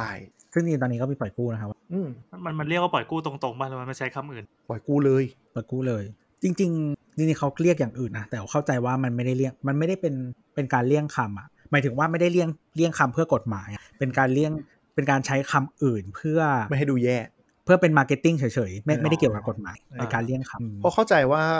เขาอนุญาตให้ทำ micro lending ได้อะขอใบอนุญาตคนหนึ่งมันไม่มันไม่เกิน3 0 0แสนจำไม่ได้มันมี nano finance กับ micro lending อะสองตัว คือจำไม่อย่างได้ทรูตัวไหนอะบางบางทีแบบให้กู้เป็นหลักร้อย ยืมได้ ยืมจ่ายก่อนได้ คืนภายใน7วันไม่คิดดอกเบี้ยเพื่อเป็นการถ้าคุณเข้าเซเว่นแล้วคุณอยากกินอะไรแล้วแบบไม่มีตังค์ก็กดไปก่อนได้อ๋อแบบใจดีให้ยืมอะไรอย่างเงี้ยจะจะดีให้ยืม มันเป็นการหลอกล่อให้คนเสพติดเพราะแบรนด์นี้เขาติดดีเนาะแต่ไม่มีคนใช้สงสาร เด็กรุ่นนี้ทันปะ อะไรนะใจดีเขาให้ยืมเขาใจดีให้ดีไม่น่าจะทันแล้วป่ะแล้วก็ไม่มีแบรนด์นั้นแล้วด้วยจริงๆแบรนด์มันแข็งมากเลยนะ ทิ้งทำไมเออก็ไม่รู้ว่าไม่เข้าใจ ไม่รู้ทำไมเขาถึงทิ้ง มีหลายคนที่แบบใช้แบรนด์นั้น แล้วไม่รู้ว่าตัวเองอยู่ดีแทค็เยอะนะเว้ยอยู่เออเผื่อใครไม่รู้นะครับแฮปปี้จากดีแทค ถ้าใครเกิดไม่ทันก็ไป search ดูนะแบรนด์แข็งพอๆกับวันทูคอลเลยเหรอเออแต่วันทูคอลยังอยู่ แต่เออจริงตอนเสาร์ๆครั้งที่แล้วอะจริอืงมเรามีแบ่งไว้ไอ้เรื่องโลกตะวันตกตะวันออกเนี่ยก็คือที่อเมริกาแคชเลสของเขาคือเช็คกับเครดิตการ์ดอืมถ้าเป็นยุโรปมันจะเป็นเดบิต ส่วนฝั่งตะวันออกอะสมัยวันตอนนั้นอะตอน3ปีที่แล้วอะอืมที่จีนอะคือ QR code ที่ไทยอะยังไม่มาอืมส่วนพวกญี่ปุ่นเกาหลีไต้หวงไต้หวันอะไรเขาใช้ transit card อ่า อืมเดี๋ยวจะขอขยายนิดนึงคือที่ตัวพูดนี่คือการกระโดดจากโลกที่ใช้เงินกระดาษอืมมาเป็นสู่ cashless ก็คือสังคมไร้เงินกระดาษหรือเงินสดเนี่ย ว่าเขาเขามีขั้นตอนการกระโดดไปยังไง ในขณะที่อืมโลกตะวันตกเขาไปผ่านบัตรเครดิตก่อน โลกตะวันออถ้ากเป็นอเมริกาจะเป็นบัตรเครดิตกับเช็ค ถ้ายุโรปจะเป็นบัตรบัตรเดบิตอืมอืมอืมแต่พอมาฝั่งเราว่าไม่ใช่คำว่าผ่านอะเขาเลือก system นั้นเลย อืมอ๋อเอออเมริกามันไม่มี wallet คือกูไปบัตรเครดิตไปเรื่อยอ่าอ่าๆ แต่อ่าในคือขั้นเหมือนอย่างแบรนด์อย่างแบรนด์อย่าง Apple อย่างเงี้ย ก็ยังเป็นผูกระบบ credit card เลยเดี๋ยวค่อยเดี๋ยวค่อยว่ากันที่หลังอ่าแต่ว่าโอเคเออนั่นแหละส่วนส่วนในโลกตอนออกนี่คือ มันไม่ได้มีวัฒนธรรมบัตรเครดิตที่ฝังลากลึกอะไรใช่เออใช่พอใช้เงินสดเสร็จปั๊บมันก็หน่วงหน่วงหน่วงมานานพอถึงเวลาก็ตุ้ม QR code ใช่ที่จีนเป็น QR code แต่ว่าอย่างพวกเกาหลีญี่ปุ่นอะไรเงี้ยเขาใช้ transit card กัน อืมอ่าขยายหน่อย บัตรอ่าบัตรถ้าเป็นญี่ปุ่นก็บัตรถ้าเราคุ้นกันก็บัตรซุยกะอะไรอย่างเงี้ย บัตรเติมเงินรถไฟฟ้านั่นแหละ อืม ก็ที่เราจะใช้คือใช้ในชีวิตประจำวันเป็นแบบบ่อยๆ เพราะว่าวัฒนธรรมเขาอาจจะใกล้เคียงกับบ้านเราตรงที่ว่ามันมีร้านสะดวกซื้อเยอะเนาะอืมอันเนี้ยมันใช้ได้ที่รถไฟฟ้าแล้วก็ร้านสะดวกซื้อ แล้วมันก็มาพร้อมกับวัฒนธรรมที่อย่างคนอยู่ในเมืองใหญ่ พวกเนี้ยระบบรถไฟฟ้ามันทั่วถึงเนาะก็ใช้รถไฟฟ้ากันเป็นประจำอืมแล้วก็ออกมาไอ้ซื้อของกินเล็ก ๆ น้อยๆซื้อของเล็กๆน้อยๆอะก็คือร้านสะดวกซื้อมันก็คือใช้บัตรไปเป็นระบบเดียวคือรู้ว่ามันเป็นเป็นซิสเต็มที่เกิด ช่วงที่เอ่อสมาร์ทโฟนมันยังไม่ไม่บูม เพราะฉะนั้น medium ที่ดีที่สุดก็คือบัตร แต่เขาก็ไม่อยากเป็นไปเสียค่าดำเนินการให้พวกวีซ่าไงเขาก็เลยต้องคิด system ขึ้นมา แล้วอะไรที่ทุกคนใช้แล้วสะดวกที่สุด และมี contact point ที่จะเติมเงินเข้าไปได้มากที่สุด ก็คือรถไฟใต้ดิน แต่แต่ญี่ญี่ปุ่ปุ่นนมันมีมันมีกับมือถือด้วยเออญี่ปุ่นใช้มือถือ แต่ญี่ปุ่นน่ะมันเป็น transit card ก็จริงอะแต่ main payment ก็ยังเป็นเงินสด ใช่ใช่แต่ว่าคือคือถ้าเราใช้ transit card จนไอ้นี่แล้วอะถ้า คือมันมันจำกัดสถานที่ใช้ อืม คือคุณต้องไปแบบเซเว่นแฟมิลี่มาร์ทใช่ไอร้านทั่วๆไปอะไม่มี แต่ในขณะที่ไต้หวันน่าจะค่อนข้าง adopt เยอะกว่า อืมเขา adopt เยอะแล้วก็มีกิมมิคด้วย บัตรหลายอันแม่งโคตรน่ารักเลย ที่เกาหลีก็มีไอ้ T-money ก็มีเหมือนกันใช่พอๆกับไต้หวันแหละไต้หวันชื่อบัตรแล้วอีซี่การ์ดอืมแต่เกาหลีเราไปล่าสุดก็ยังหนักเงินสดอยู่ใช้กันเป็นเรื่องปกติอาจจะเพราะว่าเกาหลีไอ้กินข้างทางเยอะด้วยแหละ ใช่ใช่ street food เยอะมาก street food ซึ่งไต้หวัน street food ก็เยอะเว้ยแต่ว่า street- ซึ่ง street food ก็เออก็ไม่ก็ใช้เงินสดเหมือนกันแต่ว่าเราว่าไต้หวันนะไอตัวอีซี่การ์ดมันรับเยอะกว่าด้วยแหละ คือถ้าไม่ใช่ street food มันใช้ได้เกือบหมดแต่ถ้าซื้อของกินก็ยังเป็นเงินสดใช่ในขณะที่บ้านเราก็คือเงินสดกันมาตลอด แล้วอยู่ๆก็ก็มีพร้อมเพย์เป็นตัวเร่งที่ทำให้ทุกคนยอมใช้สมาร์ทโฟนในการจ่ายทุกอย่างอันนี้สุดอันนี้สุดยอดมาก เป็นนวัตกรรมของของใครวะต้องให้เครดิตจริงใครๆขอวะงของโลกได้นะ เพราะว่า มันไม่มี banking system ไหนในโลกที่ที่จะทำแล้วสะดวกขนาดเออโคือคุณต้องยอมรับอย่างหนึ่งว่า banking บ้านเราอันดับต้นๆของโลกเลยอ่าในด้านในด้านของบริการลูกค้าอันนี้อันนี้ยอมรับคือประเทศเราก็มีดีนะครับ คือจะบอกว่าแบงค์อะไรอะไรก็ตามเอ๊ะถ้ามีใครถามว่าช่วงเจ็ดแปดปีที่ผ่านมาเนี่ยมีอะไรที่แบบว้าวสุดๆบ้าง ที่แบบมันเปลี่ยนมันพลิกประวัติศาสตร์อะไรตรงนี้อะไรเลยเนี่ยพร้อมเพย์เนี่ยคือเป็นหนึ่งในนั้น ดีมากจริง แต่แบงก์เราก็ไม่แบบจ่ายดอกเบี้ยบ้างเถอะกูฝากเงินที่แบงก์อะกูอยากได้ดอกเบี้ยอันนี้เอออัอันนี้ดูเหมือนแบบ เป็นเบนฟิตที่แบบผลพลอยได้อะแต่ว่าที่มันโตจริง ๆ payment เราว่าช่วงหลังๆ ไม่ใช่แค่พร้อมเพย์ที่โอนไปมากันอะมันคือเรื่องการจ่าย ซึ่งจมันริงก็ๆมันคือตั้งชื่อผิดด้วยปะมันตั้งชื่อผิดปะเออพร้อมเพย์อ๋อแต่ไม่ได้เพย์เอาไว้โอนหากัน เออ มันนไม่แต่มันเอาไว้รับอะชื่อมันเสียงมันพ้องมันเพราะมันแบบได้อะพร้อมเพย์กับ prompt pay ใช่ไหมอืมคือของประเทศอื่นมันก็ไม่ดีเท่านี้ เออ ของสิงคโปร์ชื่ออะไรนะไม่เพรู้ เพย์นาวโคตรสิงคโปร์เลยอะ pay now pay now อะเพย์นาวล่ะเออเออเอออะไรอย่างคือคือชื่อมันดีมากเลยคือถึงแม้มันจะไม่สื่อครับว่าชื่อดีมาก แล้วก็โลโก้อุบาทเอออันนี้จริง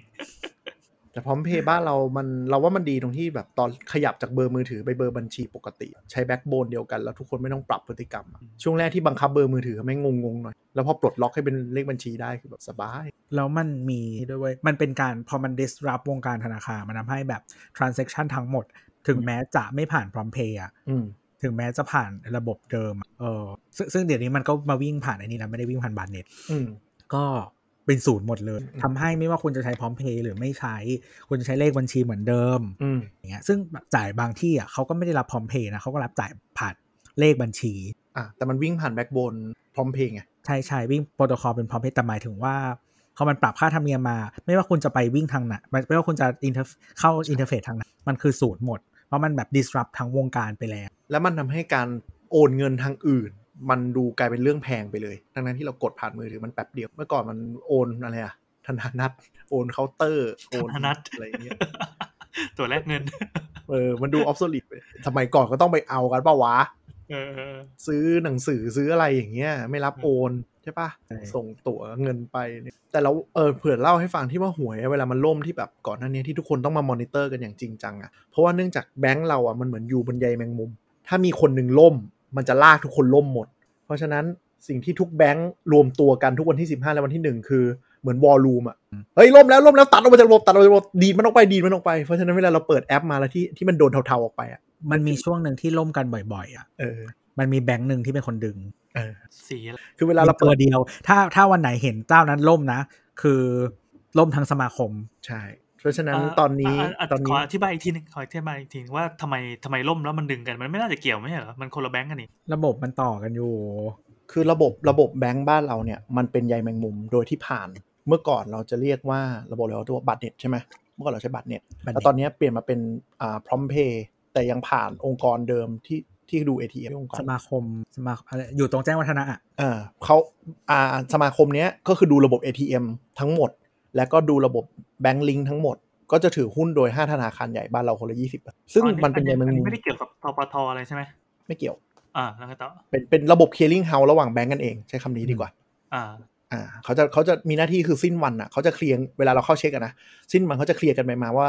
แบงก์ไหนต้องโอนให้ใครบ้าง อันนั้นคือหน้าที่ตั้งแต่สมัยก่อนแล้วก็มาดู ATM แล้วก็มาดูพร้อมเพย์อ๋อนึกชื่อออกแล้วอะไรนะ T TMX ปะ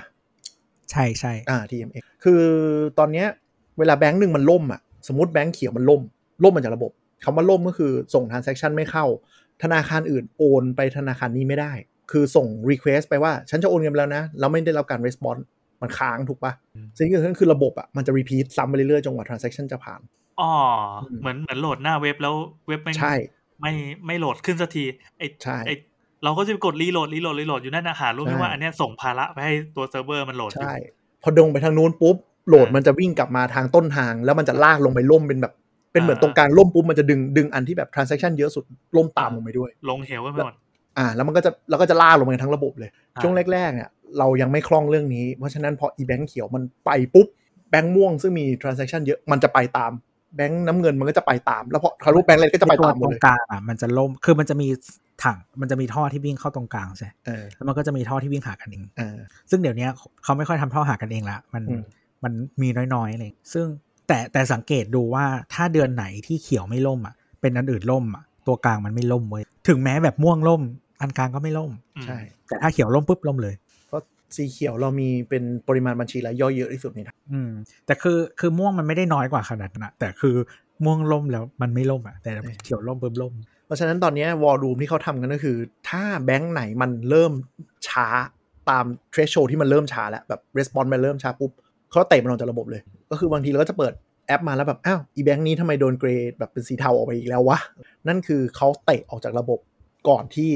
มึงจะพาทุกคนยิ้มหายกันหมด แล้วก็ค่อยๆเปิดระบบกลับมาเทสทีละนิดทีละนิดแล้วผ่านแล้วค่อยเปิดกลับมา full stream มันมีช่วงหนึ่งสีชมพูก็ล่มบ่อย แต่ว่าอันนั้น transaction เขาน้อยไม่ทำให้ทางระบบล่มอยู่แล้ว แต่ทางเทคนิคทางเทคนิคเราเราไม่รู้ชัดเจนแต่มันประมาณเนี้ยก็คือถ้า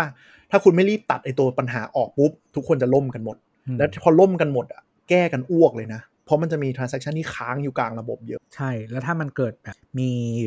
เขาเรียกเหมือนเหมือนอ่าบัญชีเราต้องคีบเหมือนเลสเจอร์ใช่ปะที่มันจะเป็นแบบว่าเรามีเงินเท่าไหร่จ่ายไปหาใครอะไรนู่นนี่นั่นอะไรเงี้ยที่เป็นเหมือนหลอกอ่าถ้ามันคอน FLICT หรือมันมีปัญหาปุ๊บ หรือทำ transaction ซ้ำๆๆ แล้วแบบมีปัญหาอะไรเงี้ย มันต้องมานั่งเคลียร์ไม่รู้เกิดอะไรขึ้นบ้าง ต้องเคลียร์มือนะครับ ว่ามันต้อง ไล่กันว่าเงินออกจากแบงก์ A ไปแบงก์ B เนี่ยออกจากแบงก์ A แล้วเข้าแบงก์ B ไหมหรือออกจากแบงก์ A แล้วเบิ้ลแบงก์ B ไหมต้องมานั่งไล่เคลียร์ช่วงนั้นไอทีธนาคารทำงานนรกมากอะแต่หลังๆ เราเราเริ่มแน่นขึ้นแล้วแต่ก็ก็ยังจะมีคนพบปรากฏการณ์เตะทิ้งทุกเดือน แบบเปิดมาวันที่ 15 คืออ้าวอันนี้โดนตัดออกไปแล้วโอนเงินให้ไม่ได้ อย่างล่าสุดที่ปวดหัวกันก็คือเคสอาหารไทยกับอันนี้เนาะกับธนาชาติ merge กันอืมแล้วก็ดันไปทำให้มันระบบอะไรมีปัญหาไม่รู้ก็สองสามวันนี้ก็ กระทบแบงก์อื่นอยู่นิดนึงสมควร แบงก์เขียวก็โดนตัดออกจากระบบเหมือนเดิม แล้วก็ตามด้วยแบงก์กรุงเทพมั้งแบงก์น้ำเงินก็โดน เหมือนเขาบอกว่าโหลดรับโหลดไม่พอปะเออ มันไม่รู้มันอะไรสักอย่างอะ คงเลี้ยว คือเหมือนกับว่า เข้าใจว่าทหารไทยกับธนาชาติมันตัดออกจากระบบไปเลย3วัน แล้วคนคงต้องใช่หาแบงก์สำรองใช้อะอ่าแล้วvolume มันเลยฟลุปเลี้ยวไปทางนั้นอะ แล้วมันก็ปึ้มล่ม ไม่ มัน แล้วบางทีอะ มัน คือคนมันก็ลองว่าแบบใช้ได้หรือยังอ๋อหรืออะไรอย่างนี้ด้วยนะขอเข้าไปเช็ค ใช่เพราะว่าคือแบบสมมติเราใช้อยู่ใช่ปะแล้วเราจะใช้อะก็ต้องแบบเออใช้ได้หรือยังวะเคือการการคุณกดขึ้นมาดูอะก็มันเป็น request เข้าไปที่เซิร์ฟเวอร์แล้วนะ ก็คือเราใส่เลขบัญชีเพื่อดูว่าบัญชี ในภาระทางเซิร์ฟเวอร์มันมันเริ่มทำงาน ต่อให้คุณไม่โอน แล้วมันคือคุณก็แบบคุณเช็คอะไอเช็คเช็คเช็คนี่แหละปึ้งจริงๆ TTB อะถ้าใครใช้วันช่วงนั้นอะล่มตั้งแต่เข้า login แล้ว อืมซึ่งอันนะเป็นเซิร์ฟเวอร์ของ TTB เองนะว่าเออก่อนที่จะไปถึงหน้า Exchange อะแต่ก็ดีขึ้นเดี๋ยวรอดู ถือว่าธนาคารเราก็แก้กันเร็วแหละ แต่กำลังจะบอกว่าความสบายของพวกคุณที่ใช้ cashless ได้เนี่ยมากับหลังเลือดและน้ำตาของคนวงการธนาคารที่ทำงานกันดุมากไม่แต่ก็คือมันมันทำให้เขาเรียกว่าอะไร ยิ่งสะดวกมากขึ้น นู่นนี่นั่นอะ transaction เพิ่มขึ้นอะคุณก็มีโอกาสเก็บอะไรได้มากขึ้น เก็บอะไรหน้าขึ้นแล้วก็การหมุนทางเศรษฐกิจมันก็ดีขึ้นสะดวกขึ้น ต้นทุนเงินสดก็ลดแต่พูดถึงพอข้ามจากแบงก์มาก็คือ wallet ที่หลังๆ มาแรงเนาะก็จะเป็น True Wallet ที่เราพูดไปก่อนหน้านี้ สำหรับใช้ในเครือบริการ True และจ่ายเงินร้านต่างๆ น่าจะเป็นเบอร์หนึ่งบ้างมาเก็ตไม่แน่ใจแต่ว่าคือถ้าถ้าเราก็อาจจะใช่เพราะว่าด้วยฐานลูกค้ามันบิวมานานเนาะไม่ว่าจะเติมอะไรก็ตามแต่ว่าเติมเกมเนี่ยแล้วก็ฐานลูกค้าเซเว่นเนาะก็คือทุกคนใช้ใช่ไหมในสามคนเนี่ยทุกคนใช้ True Wallet ใช่ไหมใช่ใช่ใช่แต่เป็นเจ้าที่ไม่ค่อยแจกโปรเลยไม่ค่อยเลย แต่มันไม่สะดวกง้ออะสุดแสดงว่า penetration มันเยอะแล้ว เพราะว่าเขามีเซเว่นแค่มีเซเว่นก็เป็น killer feature แล้ว แค่เขาบอกว่าเออคือเนื่องจากเออบ้านเรามันไม่มีแบบ มีมีไอกรรมการผู้ผูกขาดอะไร แต่ว่าก็คือเป็นคนที่ approve ให้โ o ตัสรวมกับเขาเพิ่งออกสเตทเมนต์นะครับ ถ้าคุณนำเข้า fake news เขาจะดำเนินการทางคดีนะครับ ไม่ได้ fake news เลยพูดจริงเออมีคนบอกว่ามีคนพูดอย่างนี้ ต่อไปนี้เวลาพูดถึงเซเว่นให้รู้ไว้ว่าหมายถึงญี่ปุ่นครับ อ๋อ โอเค เออ แต่ก็จริงอะ เพราะว่าถ้ามี wallet หรือว่าผูกเซเว่นแอปมันก็ลดบาทหนึ่งทุกโปรนี่มากกว่าเกือบ แต่มันยังใช้บัตรเครดิตไม่ได้ใช่ปะได้แล้วได้แล้วเหรอได้แล้วได้แล้วผ่านแอปเซเว่นอะนะเออได้แล้วได้แล้วเพิ่งได้แล้วไม่นานเนี่ยเราโคตรดีใจเลยมีความสุขมากโอเคต่อไปเราจะได้เลิกใช้ True Wallet แล้วจะได้ใช้ แต่ก็แจกโปรน้อยโปรในที่นี่หมายถึงว่าจ่ายนู่นจ่ายนี่อืมหรือถ้าคุณจะใช้โปรของ True Wallet คุณต้องเข้าไปที่แอป True Wallet ก่อน แล้วก็ไปไล่เก็บคูปองหรือฟิตก่อน ถึงจะได้ใช้ได้พวกของกงของกินอะไรมันจะไม่แบบออโต้เหมือนเจ้าอื่น แต่ True Wallet อะจ่ายบินหลายอันอะ ไม่มีค่าธรรมเนียมนะ เราก็ยังเป็นข้อดีอันหนึ่งที่คนอาจจะคือไม่เคยใช้ wallet wallet อื่นอะยังคิดค่าธรรมเนียมแต่จะ cashback กลับมาไม่อยากใช้คำว่า cashback เลย credit back ละกันเพราะว่ามันถอนมันเป็นเงินสดไม่ได้อืมก็จะแบบอย่าง s h o p e e Pay หรือ Dolphin มันก็จะแบบเป็นโบนัสกลับมาให้เพื่อเราไปใช้ต่อไป แต่ True อืม Wallet เนี้ยเติม Easy Pass จ่ายบินค่าฟงค่าไฟไม่คิดเลยเป็นข้อดีสำหรับคนที่ไม่ต้องมานั่งจุกจิกเรื่องโปรอะแล้วก็อันที่มาแรงช่วงนี้ก็น่าจะเป็น s h o p e e Pay ที่เมื่อก่อนชื่อ AirPay อ่าแล้วก็คนก็งงกับ AirPlay แล้วก็งงกันชิมหายมาก ใช่ มันงงแบบงงจริง ๆ นะ เคยเจอเคสที่แบบเนี่ยคน Apple บอกว่า เฮ้ยใช้ AirPlay สิแล้วคนก็เปิดแอป AirPlay มาแล้วก็งงทำไงต่อ คือเจอจริง ๆ เว้ย ไม่นึกว่าจะอะไรที่มันดูเป็นมีมที่แบบคิดว่าจะเจอในมุกในเน็ตอะ ก็เจอจริง ๆ เว้ยอะซึ่งแบบแสดงว่าการการ rebrand ของมันก็มีประโยชน์เหมือนกันนะ คือการใช่ใช่คืออันนั้นส่วนหนึ่งแต่เข้าใจว่าจริง ๆ เขาอยาก strengthen แบรนด์ Shopee อ่าเขาเขาจะอยากใช้มี synergy กับแบรนด์ Shopee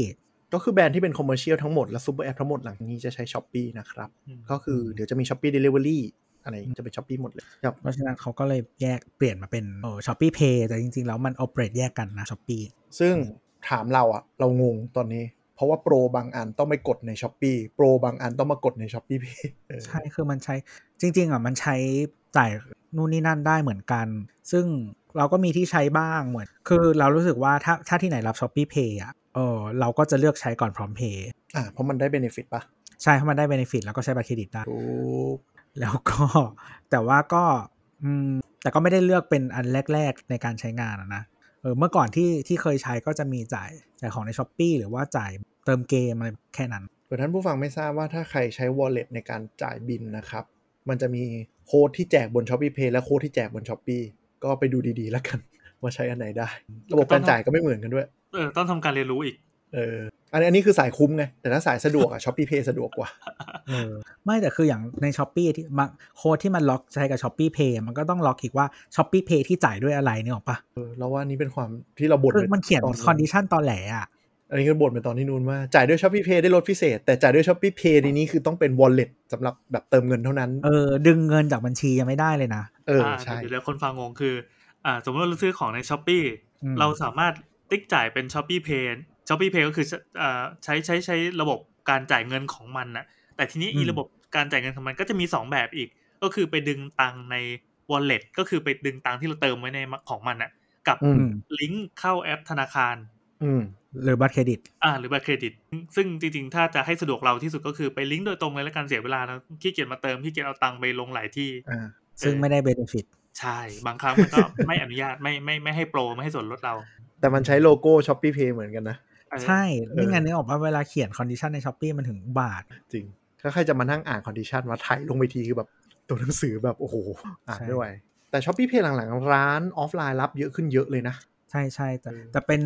แต่คือแล้วมันเป็นไอ้นี่เหมือนมันไม่ต้องมี POS แยกอ่าอ่าก็คือวิธีก็คือปริ้นกระดาษหนึ่งใบที่เป็น QR code แล้วก็มีป้าย Shopee Pay เหมือนพร้อมเพย์เลย แล้วก็คือไม่ต้องมีเครื่องอุปกรณ์เพิ่ม ก็เป็นแอปฝั่งเบนเดอร์ที่ลงมือถือของร้านเท่านั้นเอง ก็เปิดดู คือเหมือนถ้าถ้าคุณเห็นวันเออเดี๋ยวเราพูดถึงวันเลทเจ้าอื่นก็จะไม่เหมือน แต่ว่าแต่ว่ามันที่เขาจะคุยกับโพสต์มันก็แล้วแต่โพสต์ที่เขาไปคุยนะแต่ส่วนใหญ่ที่เห็นเยอะสุดก็คือถ้าไม่ถ้าตัว POS มันไม่ได้ซิงค์เลยอะนะ มันก็จะเป็นมือถือของของผู้จัดการร้าน มือถือประจำร้าน แล้วก็พอ transaction ผ่านปุ๊บ ก็ต้องเอาโค้ดที่ขึ้นบนจอไปกรอกใน POS เพื่อจะได้ออกบินได้ น่าจะเห็นเยอะช้อปปี้ส่วนใหญ่จะ แล้วบางทีมันก็จะมีความชิบหายคืออีมือถือเครื่องสาขาแม่งค้าง แล้วก็จะยืนจุ้งกัน ผมจ่ายแล้วนะครับเพื่อถูกๆไงเออแบบเราก็จะแบบผมจ่ายแล้วนะครับ ร้านก็จะแบบสักครู่นะคะมือถือค้าง แล้วก็จะมีคนต่อไปกดดันว่าทำไมมึงไม่จ่ายเงินสดให้มันจบจบๆเรื่องไปวะเออเออเหมือนเคยเจอ คือมันค้างแล้วก็ป้าเจ้าของร้านแกแกก็แบบตัดสินใจปัญหานี้ไม่ได้อะก็เอาเป็นว่าเออเดี๋ยวเออหลานจ่ายเงินสดก่อนละกัน แล้วเดี๋ยวแอดไลน์กันไว้ โอ้แม่งพูดไปใช่ใช่เซ็งอยู่ ไม่แล้วมันมีคือแต่ว่าปกติพร้อมเพย์บางร้านเขาจะไอ้นี่มาขอถ่ายหน้าจอที่โอนที่โอนอ่าเสร็จแล้วอะเป็นหลักฐานอะชินกับระบบการถ่ายเอกสารเนอะเอเอออชินกับระบบทางถ่ายเอกสาร ซึ่งจริงๆอะมันมีข้อมูลอะไรอย่างเงี้ยอ่าอ่าแต่ก็ต้องแต่ก็ต้องยอมเพื่อความสะดวกนะ เหมือนเหมือนเราก็อนุมานไว้ก่อนว่าคนที่เขาถ่ายไปเขาคงไม่ได้เอาไปทำอะไรมากหรอกมั้งอืมเขาไปทำบัญชีนั่นแหละหลัก ๆ เพื่อจะได้ไม่เกิดเรื่องขึ้นมา แต่มันก็ไม่มันแบบไม่เซเคียวแต่ก็มันก็เป็น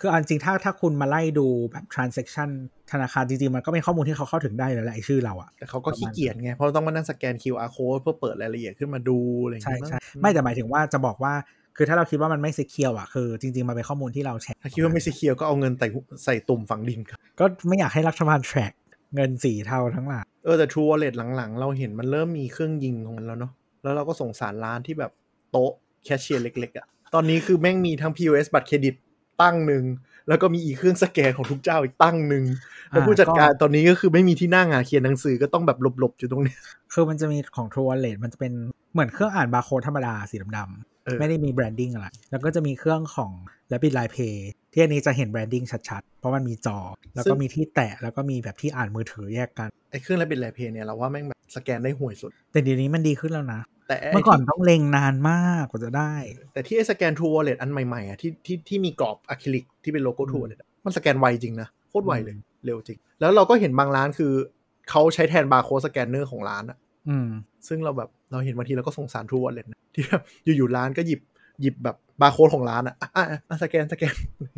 จ่ายก็ตังค์ใช้อะได้เหมือนกัน เออสลกสัตว์แบบร้านอ๋อไดโซไดโซจำได้เลย เออเอานี้ไปยิง True Wallet สแกนเช็คบินของดอฟฟินอะก็มีเครื่องของ อืม แล้วก็อันนี้แต่ดอว่าฟฟินพูดถึงดอฟฟิใช้นไอ้นี่ก็ได้ ใช้เครื่องสแกนบาร์โค้ดเฉยๆก็ได้ ถ้า POS มันไอ้นี่อยู่แล้ว แต่ว่าถ้าใครแบบเป็น POS แยกก็ แล้วก็ดอลฟินเนาะ เป็นเจ้าที่หลังๆก็มาแรงอยู่คนเจ้าช้อปปิ้งเจ้าของชื่อบริษัท JD Central Money อ๋อเหรอ เป็นของ JD Central Money เหรออ๋อนึกว่าเป็นของเซ็นทรัลแยกออกมา ไม่ใช่ใช่ไหมร่วมทุนดอลฟินเป็น wallet ของเครือเซ็นทรัลนะครับ ก็ข้อดีก็คือส่วนใหญ่ถ้าใช้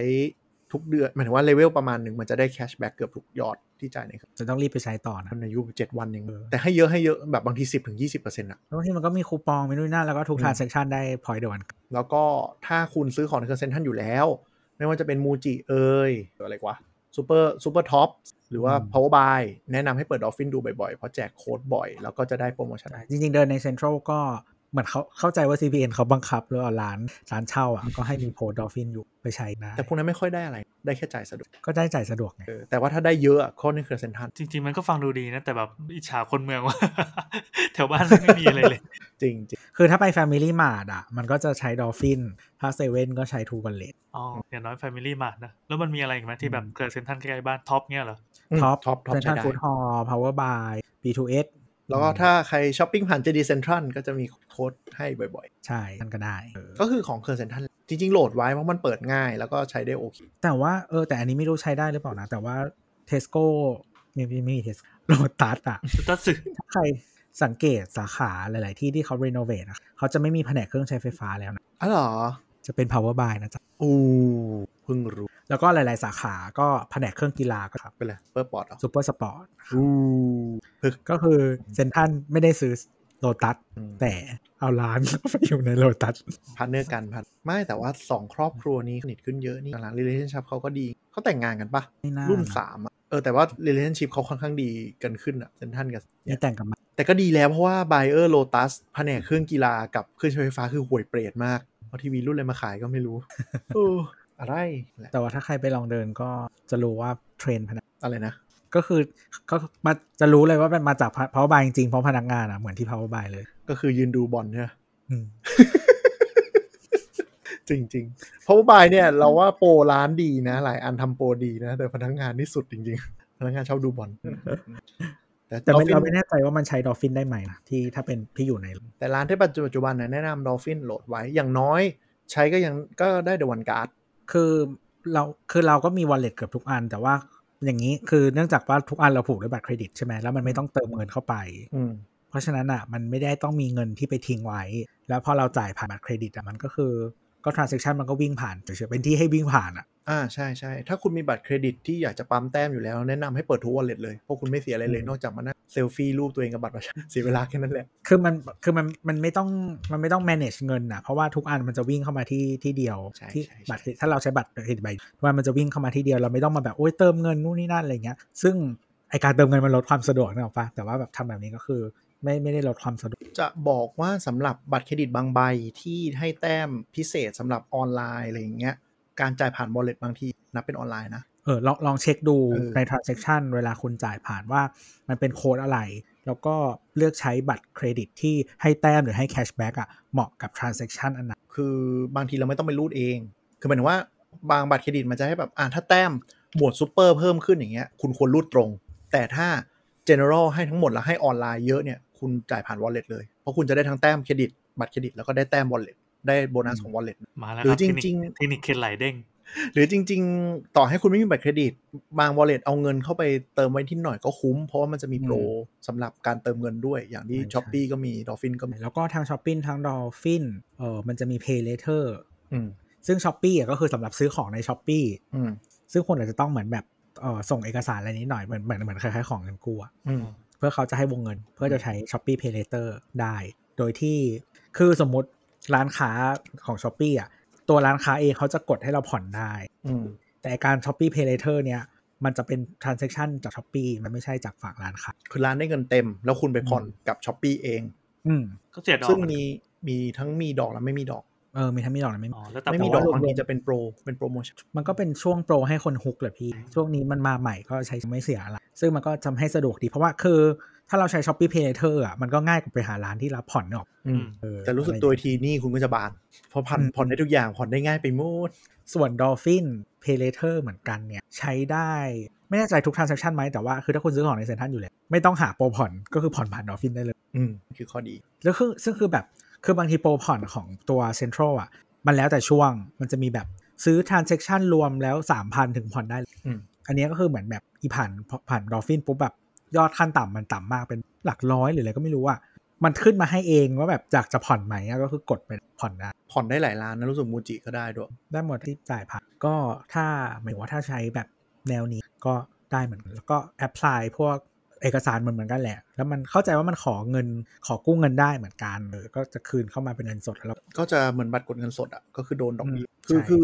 ไอ้พวก Pay Later ของของ Wallet อะจะคล้ายๆ บัตรกดเงินสด คือผ่อนได้หลายอย่าง แล้วก็กดเงินสดได้บัตรผ่อนเนี่ยแต่ก็จะโดนดอกเบี้ยถ้าเป็นเงินสดจะโดนดอกเบี้ยแพงอีกแต่ว่าเราว่าใช้ผ่อนนะค่อนข้างโอเค แล้วก็มันใช้งานง่าย ระวังติดกับดักแค่นั้นแหละเขาจงใจทำให้เราติดกับดักอยู่แล้วแหละอันนี้พูดตรงอยู่ที่คนๆเห็นมาเยอะแล้วไอ้บอกเออไอ้ wallet dolphin อะมันสะกดว่า D O L เออ EOL แล้วก็ฟินที่เป็นฟินเทค fin finance อะอ๋อดอฟฟินถ้ายืนยันตัว เดี๋ยวนี้บังคับยืนยันตัวตนจริงๆป่ะต้องไปที่ท็อปหรือ co- ไม่ต้อง customer ใช้ service ใช้ ND ND ได้เปลี่ยนแล้วเออเอาตัวพูดถึง NDND แล้วก็พูดถึงไว้หน่อยคือ คือถ้าผู้ฟังใครยังไม่เปิดแนะนำให้ไปเปิดอันเนี้ย NDID ไว้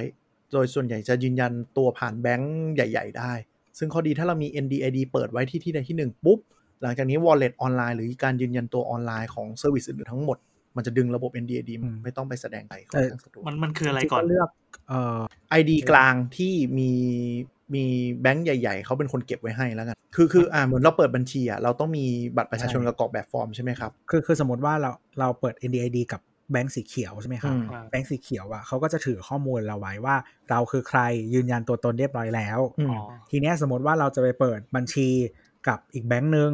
สมมติจำไม่ได้ว่าเขียวกับม่วงสมมติเป็นม่วงแล้วกันอืมก็สมมติม่วงใช่ไหมแล้วก็บอกว่าเรายืนยันกับเขียวไว้แล้วอืมไปดึงกดดึงข้อมูลอะ จากเขียวมาปุ๊บแล้วเราก็ยืนยันเสร็จแล้วแบงก์ม่วงเชื่อแบงก์เขียวอันนี้รวมถึง wallet ของหลาย ๆ เจ้า ใช้ NDID แต่ก็เช็คดีๆ บางทีมันไม่ได้ใช้ด้วยได้ด้วยกันหมด คือมันเป็นมาตรฐานกลางอ่าแต่มันไม่ได้บังคับให้ทุกคนรับของทุกคนอ่าหมายถึงทุกก็จะเป็นแบงก์ที่ partner กันอะไรใช่ใช่คือตอนนั้นเราทำ NDID ของ CIMB แล้วแบบคนน้อยคือใช้กับใครไม่ได้เลยเว้ยเอออ้าวก็ไม่มีประโยชน์ มันจะมีแบงก์เขียวแบงก์เหลืองแบงก์ม่วงหลัก ๆ ที่ไปเปิดอืม NDID ซึ่งค่อนข้างเยอะกรุงไทยก็ได้ครับ ก็ก็ ไปได้ก็คือเดี๋ยวนี้ก็สะดวกด้วยเพราะว่ามันจะมีตู้ที่เรียกว่าอย่างแบงก์เขียวจะเป็นอะไร K CHECK ID อะมันจะเป็นตู้ใช่ข้างๆตู้ ATM มหรือว่าอย่างกรุงไทยก็เหมือนกันคือเอาบัตรประชาชนไปเสียบแล้วก็ไปยืนหน้ากล้องถ่ายปุ๊บปุ๊บปุ๊บเก็บข้อมูล แต่มันจะมีอายุนะ คุณอาจจะต้องกลับไป activate ทุก ๆ ปี 2 ปีอะไรเงี้ยมันจะมีก็ดีสะดวกขึ้นเยอะเลย ระบบทำให้เราไม่ต้องมานั่งกรอกเอกสารนะคือก่อนหน้านี้มันมี NDID นะที่แบงก์เอ่ออ๋อก่อนหน้านี้มันจะมีระบบที่เป็น EKYC อืมเออแต่ว่า EKYC เนี่ยยุค ตอนแรกที่ทำมาน่าจะเป็นแบงก์ม่วงอืมเขาใช้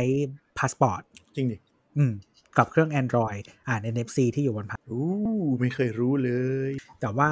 ตอนเนี้ยพอเป็น NDID อะก็จริงๆ มันเป็น EKYC แบบหนึ่งแหละอืมอืมเพียงแต่ใช้บัว่าตรเทคประโนชาโลชนยีมันเปลี่ยนไปก็คือใช้เลขลำบัตรประชาชนกับถ่ายรูปหน้าอืมครับชื่อไหนที่แล้ลุวกนะนะครับ ก็คือไม่ตัดว่ากันนะตรงๆขี้เกียจอะเอาตะไว้กี้ว่าเราพูดถึงพอดีหลุดไปนะฮะ ก็เดี๋ยวต่อกัน NDID ตะกี้ NDID EKYC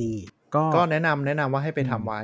ว่าเผื่อสะดวกครับส่วนคนกลัวเรื่อง Data หลุดอะไรไปไหม มันก็ข้อมูลไม่ต่างกับที่คุณไปเปิดบัญชีธนาคารอะ คุณก็ไปธนาคารที่คุณมีบัญชีก็ได้นะแต่มันก็จะทำให้ service ต่างๆ ที่เป็นโดยเฉพาะพวกดิจิตอลพวกอะไรอย่างเงี้ย ที่มีแอปในมือถืออะ มันสามารถกดสมัครปุ๊บ แล้วมันจะเขียนว่าแบบยืนยันตัวตนผ่าน NDID พอคุณกดปุ๊บ มันก็จะมีแบงค์แบงค์ให้เลือกเซอ service อื่นๆ ที่อืมเป็น network เขาพอกดปุ๊บ มันก็จะวาร์ปไปที่แอปแบงค์นั้น แล้วเราก็กดยืนยัน แล้วก็มันจะวาร์ปกลับมาที่ สมัครแล้วก็ไปต่อได้เลยอ๋อ อย่างถ้าใครใช้พวกเป่าตังค์อะ แล้วถ้าเราทำยืนยัน KTB Next ไว้อะอ่ามันก็จะผูกปุ๊บเชื่อมได้ หรืออ่าพวก KYC พวกเกี่ยวข้องกับธุรกรรมทางการเงินต่างๆอะมันที่เราเข้าใจว่าเทรดหุ้นอันเนี้ยก็เริ่มก็เริ่มมีอืมมันก็สะดวกคริปโตด้วยมั้งรู้สึกบ้านเราจะเริ่ม NDID มันเกี่ยวอะไรกับพร้อมเพย์ปะคนละเรื่องปะอืมคนละเรื่อง แล้วจริงๆมันก็มันก็มีความต้องการในการยืนยันตัวตนเหมือนกันนี่นะ รวมถึง Pay เหรอพวก รวมถึงพวก wallet ต่างๆอะไรเงี้ยมันคือคนละฐานข้อมูลกันเลยคนละอ่าคืองี้คืองี้มันเราไม่ได้ดึงฐานข้อมูลทั้งหมดมา เราเวลาเราเปิด wallet เนี่ยไม่ว่าจะเจ้าไหนเรายังต้องกรอกข้อมูลส่วนตัวของเราอยู่ มันแต่ดึงการแค่บอกว่าอืมเราเชื่อมั่นว่าคนนี้คือคนนี้นะกะฝากการยืนยันตัวตนอืมการยืนยันตัวตนในมุมของอันนี้ก็คือ มีบัตรประชาชนตัวจริง เดินไปอืมกดที่สถานที่ที่จุดยืนยันตัวตนจริง ก็คือเก็บรูปหน้าเรา แล้วก็เอาบัตรไปเสียบอืมแล้วก็ต้องทำใหม่เป็น period เท่านั้นเองว่าไอ เนี้ยเจ้าของตัวจริงยังอยู่ไม่ได้ตายหาเป็นอ๋อโดยโดยมีเอ่อแบงค์ที่เราไปใช้บริการเนี่ยเป็นตัว backup ให้อีกทีหนึงใช่ครับใช่ครับใช่ใช่ก็คือเขาจะมาขอข้อมูล NDID ที่เราลงทะเบียนอ่าแล้วก็ดึงไปแล้วก็บอกว่าเรายืนยันว่าคนนี้คือคนนี้จริงนะจอืบมแค่นั้นเองแต่โปรไฟล์เรายังต้องกรอกของแต่ละ service แยกกันอยู่นะอืมเขาจะแยกกันเก็บไม่เกี่ยวกันแล้วมันก็จะมี wallet ของกลุ่มที่ไม่ได้เป็น payment เนาะแต่ก็จะเป็น service ของเขาเองอะอย่างเช่น Grab Lazada และอื่นๆอีกมากมาย ก็พวกนี้ก็จะเน้นการทำโปรโมชั่น แล้วก็พยายามเอาเงินของเราไป lock up ในระบบเขาคิดซะว่าคล้ายๆ บัตรเติมเงิน food court อะซึ่งเราเคยใช้ เราจะเติมเงินเข้าไปแบบพอดี เฉพาะเวลาซื้อที่มันเป็น subscription เท่านั้น อ่า คือคือ Grab มันจะมี subscription อย่างเช่นว่าแบบ เออเดือนหนึ่ง just ใช้ just Grab มีคูปองให้ 20 อันสำหรับลด50 บาท ทุกอืมทุกการใช้ just อืมแล้วมันจะต้อง คือมันไม่ยอมให้จ่ายด้วยวิธีอื่น อืมอ่า เวลามันจะทำโปรอะไร มันจะแบบเอ้ยผลักดันให้ทุกคนมึงมาใช้จัดแก๊ปกันเถอะ มันต้องใช้ Grab Pay Wallet เออแล้วก็เหมือนบังคับผูกกับ KBank มา อืมอ่า อืม ซึ่งความเฮี้ยคือมันดึงเงินตรงไม่ได้ต้องเติมเงินเท่านั้นอืมอืมแต่เติมเป็นเลขแบบไม่ต้องแบบไม่ต้องเป็นแบบสัดส่วนของไม่ต้องเป็นส่วนของร้อยอะไรเงี้ยได้ ก็คือเติมแบบ220บาทอะไรอย่างเงี้ยได้ ก็คือเช็คว่าบริการที่เราจะใช้มันกี่บาท เราก็เติมใช่เท่ายอดเติมพนั้อนดีแล้วก็เติมพอดี แต่จริงๆมันงั้นจะมีมันจะมีโปรให้ให้ให้แบบ Grab Pay Wallet ด้วยอย่างเช่นแบบ ใช้แล้วลด5บาทสินะซึ่งเราก็ไม่เอาแล้วเผื่อท่านผู้ฟังงงว่าทำไมเขาต้องทำให้มันยุ่งยากอ่ายุ่งยากการการผูกบัญชีแล้ว direct debit อะเราเข้าใจว่าแบงก์นะเสียค่าธรรมเนียมแพงกว่าคนเติมเข้ามาอีกไอ้ไอ้ direct debit ก็คือการที่เราแค่ผูกบัญชีปุ๊บแล้วกดจ่ายอะไรปุ๊บเราไปตัดบัญชีโดยตรงอะเอ่อ direct debit เราเข้าใจว่ามันคิดเหมือนอย่างนี้ เหมือนแล้วจ่ายบิลผ่านอืมบัญชีธนาคารนะอืม ถ้าใครนึกออกเวลาเราไปกดจ่ายเออมันเป็น transaction แบบนั้นคือเราไม่ได้เสีย แต่เขาจะไปเก็บเจ้าของ service เหมือนเราเติมเงินมือถืออะไรอย่างเงี้ยเขาจะไปหักกับเจ้าของ service ซึ่งก็คือ Grab มันแต่ในขณะที่ถ้าเรากดโอน จากธนาคารเราเข้ามาที่ Grab Wallet เป็นการโอนเงินปกติธนาคารก็ไม่ได้อะไร เป็นเหมือนโอนพร้อมเพย์เลย เพราะว่าบ้านเรา Wallet ก็เปิดพร้อมเพย์ ID เขาก็เลย encourage ให้ทำอย่างซึ่งนี้เราก็เลยไม่ กูก็เติมเท่าที่มึงสั่งเนี่ยเออคือมันลำบากอะนึกนึกออกปะเข้าใจคือทำไมกูต้องมานั่งเติมวะ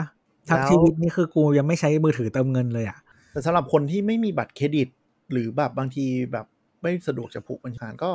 ก็เห็นหลายคนเติมเข้ามาอย่างนี้เรื่อยใช่ใช่ก็ใช้ได้ก็คือใช้แทนไม่ต้องมีบัตรเครดิต ใช้ได้ใช้ได้ คือคนที่มั่นใจว่าคุณจ่ายแกร็บประจำอยู่แล้วอะก็ดองดองๆเงินไว้ก็สะดวก คือเหมือนเคยเล่าไปตอนไหนจำไม่ได้แต่ว่าจะบอกว่าในไทยอะ transaction debit มันไม่ดีแบบคือถ้ามีอะไรเกิดขึ้นอะ คุณเป็นผู้รับผิดชอบอืมมันจะทำให้ลำบากในการติดตามเงิน แต่ถ้าบัตรเครดิตอะมันมีคนติดตามแทนเราคือธนาคารผู้ออกบัตร เพราะฉะนั้นอะ หรือว่าถ้าคุณไม่มี เพราะฉะนั้นอะถ้าคือถ้ามีเครดิตกับเดบิตให้เลือกเครดิต แต่ถ้าคุณคิดว่าจะไม่ทำบัตรเครดิต เงินสดไปเลย เงินสดคือโอนเงินอะไปเลย เพราะว่ามันจะไม่มีความเสี่ยงแบบเดบิตที่แบบตัดผิด ตัดนู่นตัดนี่ตัดไปเรื่อย แล้วเนกออกป้ามันเพราะมันมันมันจะไม่เกิดแบบนั้น แล้วก็มันเราไม่ต้องมารับความเสี่ยงที่แบบโอ้ยสมมติตัดผิดเราต้องมานั่งตามอะไรเงี้ยกดอันดูไม่ได้ ใช่ใช่คือคือเครดิตมันมีคนตามให้อ่าเพราะฉะนั้นอะมันโอเค แต่ว่าถ้าไม่ทำเครดิตนั้นก็ไปทางเงินสดอืม เพราะบ้านเรามันโอนเงินสดสะดวกด้วยไง มันจะเป็นไกด์ที่เมืองนอกทำไม่ได้ไง คือเดบิตอะคือไม่ไม่แนะนำบ้านเราจริงๆ เราเข้าใจว่าบัตรเดบิตคือหมายถึงว่าบัตรบัตรที่เป็นบัตรรูดได้อืมที่บัตร ATM หลังๆอะมันจะเป็นโลโก้ไทย Payment Network อะก็คือจ่ายผ่านพร้อมเพย์ซึ่งก็ไม่ได้ไม่ได้มีเครื่อง POS ที่เราไว้รูดใช้เยอะนะ แต่ว่า เดบิตก็ไม่ได้อยู่ในระบบความสำคัญแล้ว ใช่ แต่ว่าก็คือสำหรับแบบสมมติใครจะไปกดเงินเมืองนอกเนาะ มันต้องมันต้องมีโลโก้ของเครือข่าย เออนอกปาแบบ Maestro ของ Mastercard หรือว่าเอ่อ Visa Plus อะไรอะอยู่ แต่ว่าในฟังตรง transac- transaction ในชีวิตประจำวันอะ ก็แนะนำอีเตอร์บัตรเครดิต หรือว่าโอนเงิน หรืออะไรก็ตามที่มันเป็นแทนแคชดีกว่า ส่วนถอนเงินเมืองนอกก็คงไม่ใช่เร็วๆนี้กว่าผู้ฟังจะฟังตอนเสร็จ หรือจะได้บินเมื่อไหร่เอ้ยไม่ต้องรู้หรอกแล้วจริงๆบางทีไปเมืองนอกเราก็สส่วนส่วนตัวเราเองเดี๋ยวนี้เราก็ไม่ถอนเงิน ถ้าไปประเทศที่ใช้แบบcredit card ได้ก็ใช้แต่ เดี๋ยวไว้ตอนหนึ่งคุยเรื่อง credit card เพราะว่าเราว่า credit card อะประเทศเราอะแปลก คือหมายถึงว่าเครดิตการ์ด penetration rate ค่อนข้างต่อืมำสำหรับในประเทศที่มีค่าเออเขาเรียกอะไรรายได้ประมาณเรานะถือว่าต่ำไม่รู้ว่าเกิดจากเหตุก็ก็ถือแต่ว่าก็เก็จะบมีสัญ product ญาไว้อีกตอนหนึ่งเดี๋ยวนี้ไว้พูดสักตอนดูอารมณ์ก่อนตอนนี้กำลังกำลังไม่ตอนนี้กำลังโมโหบัตรเครดิตอยู่อ่า premium content นะครับพรีเมียมแล้วเรามีแล้วเรามีแล้วเรามี wallet อะไรหมดเลยงหลักๆก็หมดแล้ว แต่ว่าจริงไม่หมดหรอกลืมไปนี้ได้ไงว่า Rapid Line Pay อ๋อ Rabbit Line Pay เอออันนี้น่าจะเป็นอีกเจ้าใหญ่นะครับ ก็คือเราว่ามันเมื่อก่อนอะ น่าจะเป็นเจ้ามาแรก ๆที่ที่ออกคือ True Wallet อะมันที่ใช้จอืมำก่อนที่จะแบบ roll out ที่เซเว่นอย่าง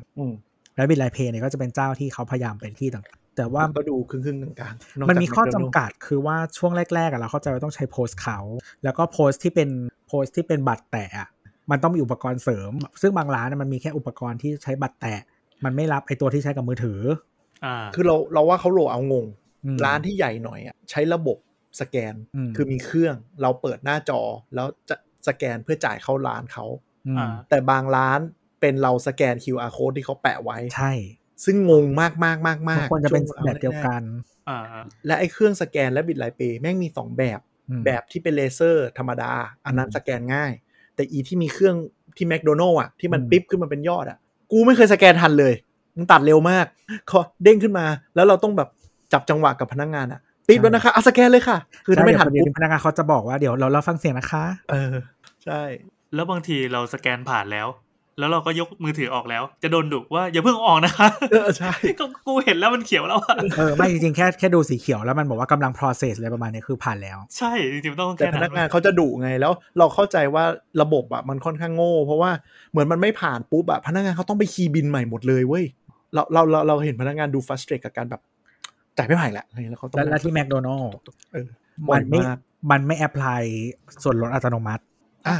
คือปกติคือมันไลน์ Rabbit LINE Pay มันชอบมีโปรที่แมคโดนัลด์ใช่ไหมอ่าซึ่งเหมือนถ้าเขาเลือก payment เป็น Rabbit LINE Pay ปุ๊บอะมันจะไม่ apply มันจะไม่มันมันไม่จะไม่ apply ตัวส่วนลดให้อัตโนมัติ พนักงานต้องเป็นคนกดลดสมมุติ 10%ต้องเป็นคนกดลด 10%ก่อนที่จะกดให้เราจ่ายเงิน แล้วเขาจะหงุดหงิดมากถ้าเราสั่งชุดโปรที่มันไม่ลด 10%กับธรรมดาที่ลด 10%เออบางทีมันก็ต้ต้อองงมานั่ทำสองงคีย์ทีแยกอะไรเงี้ยเออแล้วทีเนี้ยเราเคยเจอบ่อยมากที่พนักงานลืมกดส่วนลด ถ้าเป็นพนักงานใหม่บางทีเขาจะลืมอืมอ่า แล้วผู้จัดการก็จะต้องมา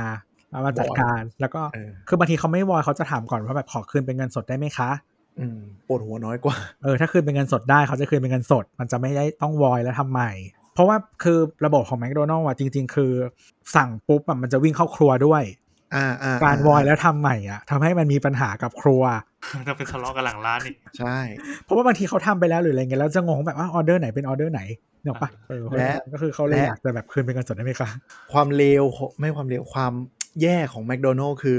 และบิดไลเพย์ไม่ได้มีทุกอันอืมและถ้าคุณไปเข้าคิวผิดอัน แล้วคุณบอกจ่ายและผิดไลเพย์ตอนที่เขาคีย์บินเสร็จแล้ว เขาจะมองหน้าแบบทำไมมึงไม่บอกกูตั้งแต่แรก ต้องไปใช้เครื่องนู้น อะไรอย่างเงี้ยใช่ใช่แต่บางแต่บางทีก็คือถ้าคนไม่เยอะอะบางทีเขาก็จะเปิดเครื่องใหม่ให้ ใช่ แล้วอีกที่หนึ่งที่ไม่ชอบติดทุกเคาน์เตอร์คือโลตัสอืมรับนะ แต่ว่าสมมติมี3เคาน์เตอร์กูมี1เคาน์เตอร์อืมซึ่งซึ่งแบบปวดหัวมากตอนหลังถ้าไปโลตัสเราก็เลยจะแบบว่า True Wallet ครับอืมจงเพราะว่ามันใช้อีที่ยิงของร้านอะได้เลย ไม่ต้องแบบไม่ต้องผ่านสายเพย์ไม่ต้องมีเครื่อง POS ของของมันเอง แล้ว LINE Pay หลังๆ ก็ไม่ค่อยปล่อยโปรด้วย หมายถึงว่าอืมจ่ายแล้วมันก็ไม่ได้ส่วนลดอะไรเป็นพิเศษแล้วอะเราก็เลยเออใช้ True Wallet เกือบหมด คือเราก็จะดูว่าร้านไหนแบบเออใช้อันไหนได้อะไรอย่างแล้วก็ถ้ามีก็เลือกอันใดอันหนึ่ง แต่ว่าพร้อมเพย์คือสุดท้ายถ้าแล้วมีอย่างอื่น Rabbit LINE Pay เราก็งงเรื่องอันนี้ด้วย Rabbit Rewards อืมซึ่ง Rabbit Rewards ที่เป็นส่วนของเติมเงินรถไฟฟ้ากัน Rabbit Rewards ของ LINE Payไม่เกี่ยวมันกัเหนมือนจะคนละอันเออใช่คนละอันกัน แบบโอ้อันนี้งงมากไม่ไม่ friendly เลย เออ ไม่เฟรนเอฟลี่เฟเลยอย่างหนึ่งก็คือว่ามึงไป super app ทำเฮียอะไร ใช่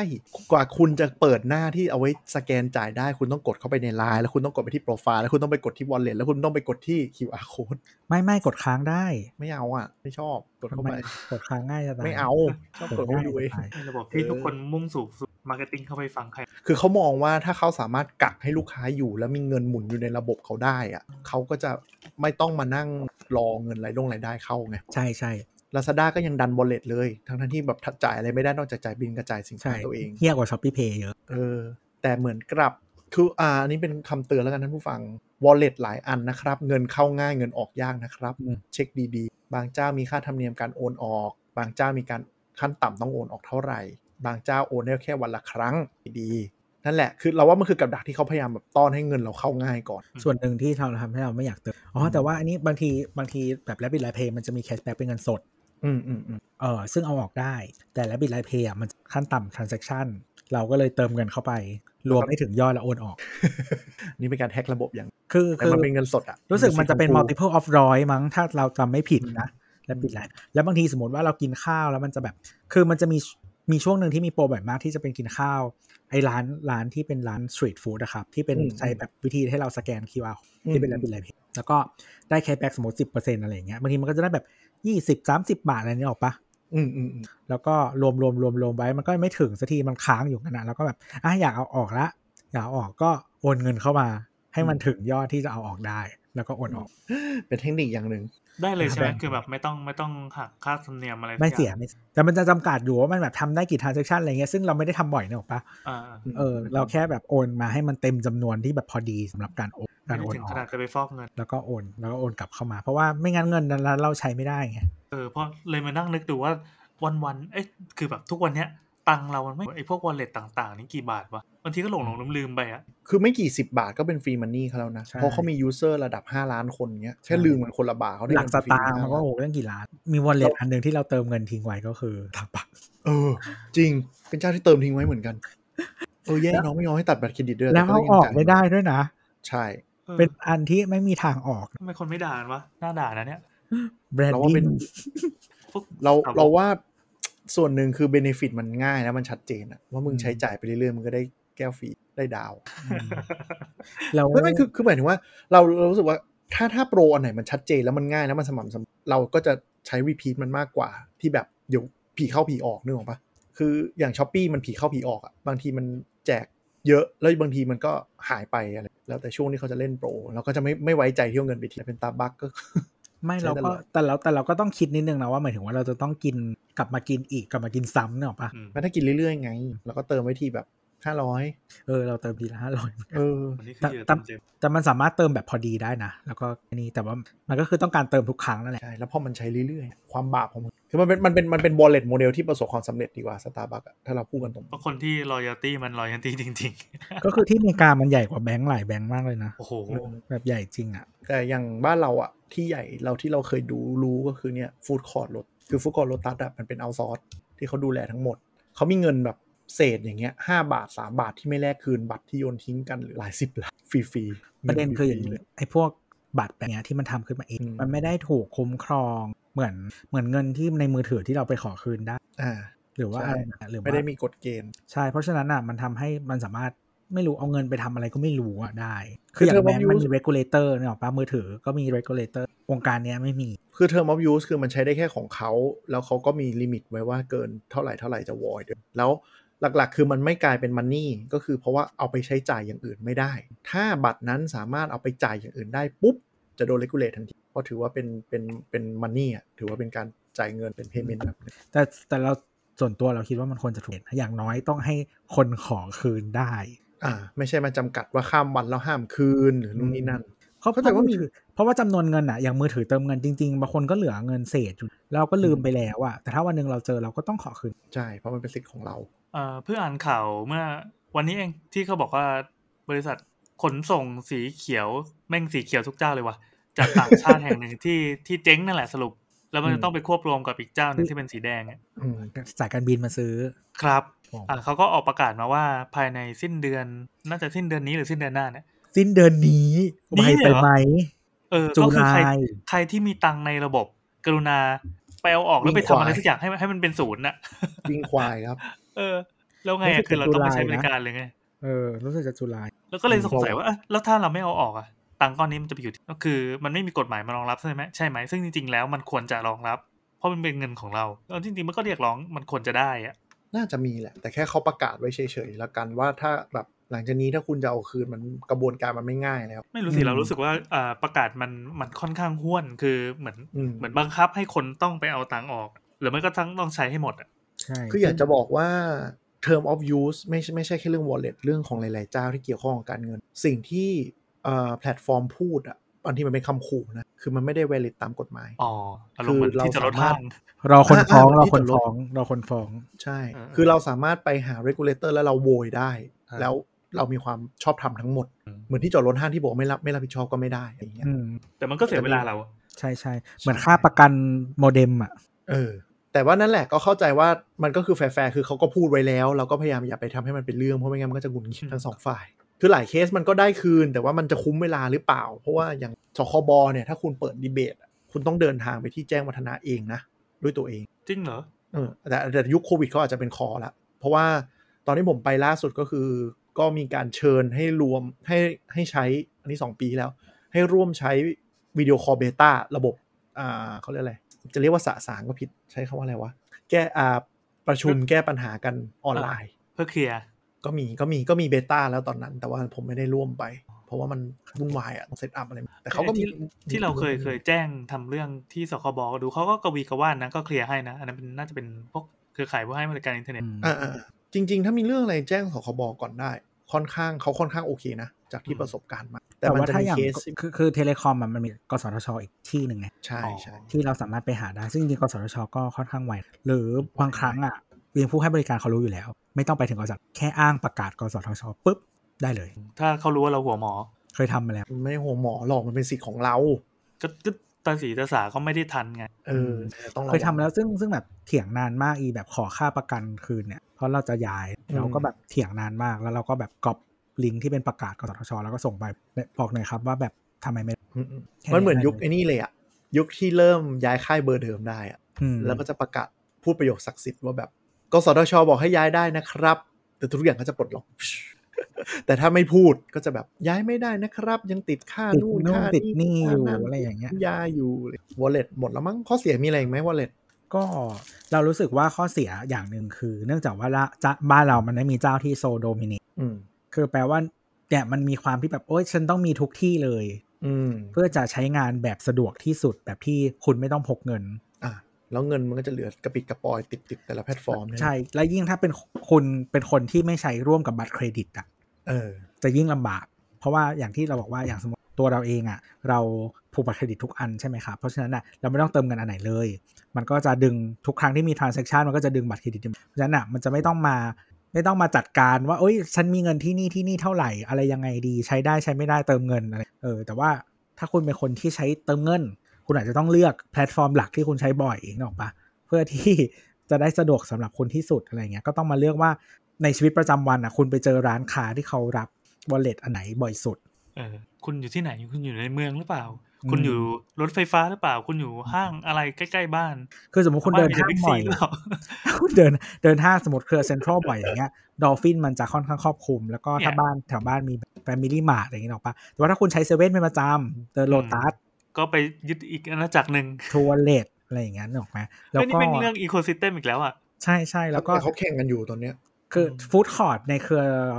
ในพารากอนในอะไรพวกเนี้ยเดอะมอลล์อ๋อมันจะรับเอ่อ Rabbit LINE Pay อืมอ๋อเหรอ อันนี้ไม่ได้เกี่ยวกับไอตัว MM card อะไรนั่นใช่ไหมไม่เกี่ยวไม่เออนี่งง food court ไม่ไม่ต้องเติมเงินด้วยนะ ก็คือไม่ต้องใช้ทำเป็นเงินจ่ายได้ใช้ Rabbit LINE Pay ได้เลย เดินเข้าไปอ๋อแล้วก็ใช้ Rabbit LINE Pay ได้เลยอ๋อไม่ต้องไปดีไม่ต้องไปแลกคูปองใช่สะดวกอยู่ดีเลย จริงๆ มันจะมีอีกเรื่องหนึ่งมันอาจจะไกลตัวจาก wallet นิดนึงคือเวลาใช้แพลตฟอร์ม wallet มันก็ต้องระวังการแฮ็กหรือการหลอกด้วยเหมันมีวิธีหลอกยังไงเราเข้าใจว่ามันเขาส่งลิงก์มาแล้วเอาบัญชีเราไปผูก ตัดเงินอัตโนมัติบางแพลตฟอร์มเลยเป็นเหมือนคล้ายๆ direct debit แต่ตัดจาก wallet ได้เหมือนกับเหมือนกับมันเป็นลิงก์ลิงก์จ่ายเงินอะอืมแต่เราไปเผลอกดปุ๊บแล้วมันก็อะไรสักอย่าง อ๋ออันนี่คือไม่ได้ไป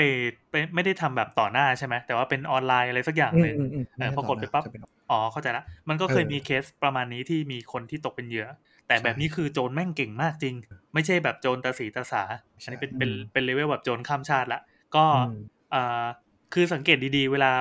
มัน ไอตัวแอป wallet เราอะหลักการของมันก็คือจะต้องไปขออนุญาตผูกกับแอปบางแอป หรือว่าเว็บบางเว็บใช่อ่านให้ดีอ่านให้ดี ถ้าเกิดว่ามันมีมีเช่นแบบระบบจ่ายเงินของเราขออนุญาตตัดตรึดกับกับไม่แน่ใจว่าเป็น Rabbit หรืออะไรตอนนั้นนะเคสที่มันเกิดขึ้นนะถ้าคุณไปกดโอเคโดยไม่ได้สนใจอะไรอ่ารู้สึกว่ามันจะไปตัดกับตัวแบงก์สีเขียวด้วย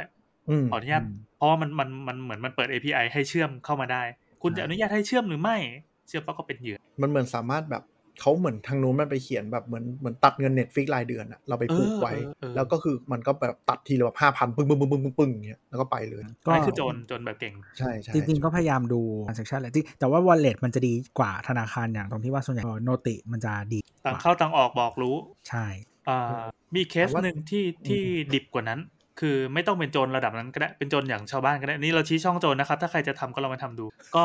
ไอพวก สแกนพร้อมเพย์ตามหน้าร้านเคาน์เตอร์ ร้านขนมขนมอะไรเงี้ย ดูดีๆ ว่าชื่อตรงกับที่ที่เขาขายหรือเปล่า ให้ลองทวนชื่อ เช่นแบบเอ้ยคุณแบบอภินัทหรือเปล่าเงี้ยใช่ใช่เขาจะโอเคใช่ค่ะอภินัทแต่อย่าถ้าไม่ใช่อย่าอย่าสแกนแล้วกดโอนเลยอืมใช่ใช่สแกนปั๊บดูก่อน เช็คเหมือนเหมือนเราจะโอนเงินให้ใครนั่นแหละก็ดูให้ดีว่าชื่อแม่งตรงกับที่เขายื่นมาหรือเปล่าพร้อมเพย์ก็ต้องถามเนี่ยมันมีเออมิจฉาชีพช่วงช่วงก่อนโควิดนะช่วงตลาดคนเดินเยอะๆ แอบเอา QR ตัวเองไปแปะซ้อนของร้าน อันนี้เฮี้ยมากนะ แต่ว่าเฮ้ยจีมันก็ทำง่ายจังวะที่จีนก็มีใช่เกิดรู้ที่สึกจีนก่อนแล้วเรามั่นใจว่าไอ้คนไทยเนี่ยได้ไอเดียจากเมืองจีนนี่แหเอละอรู้สึกง่ายจนแบบกูอยากทำเองบ้างว่ะใช่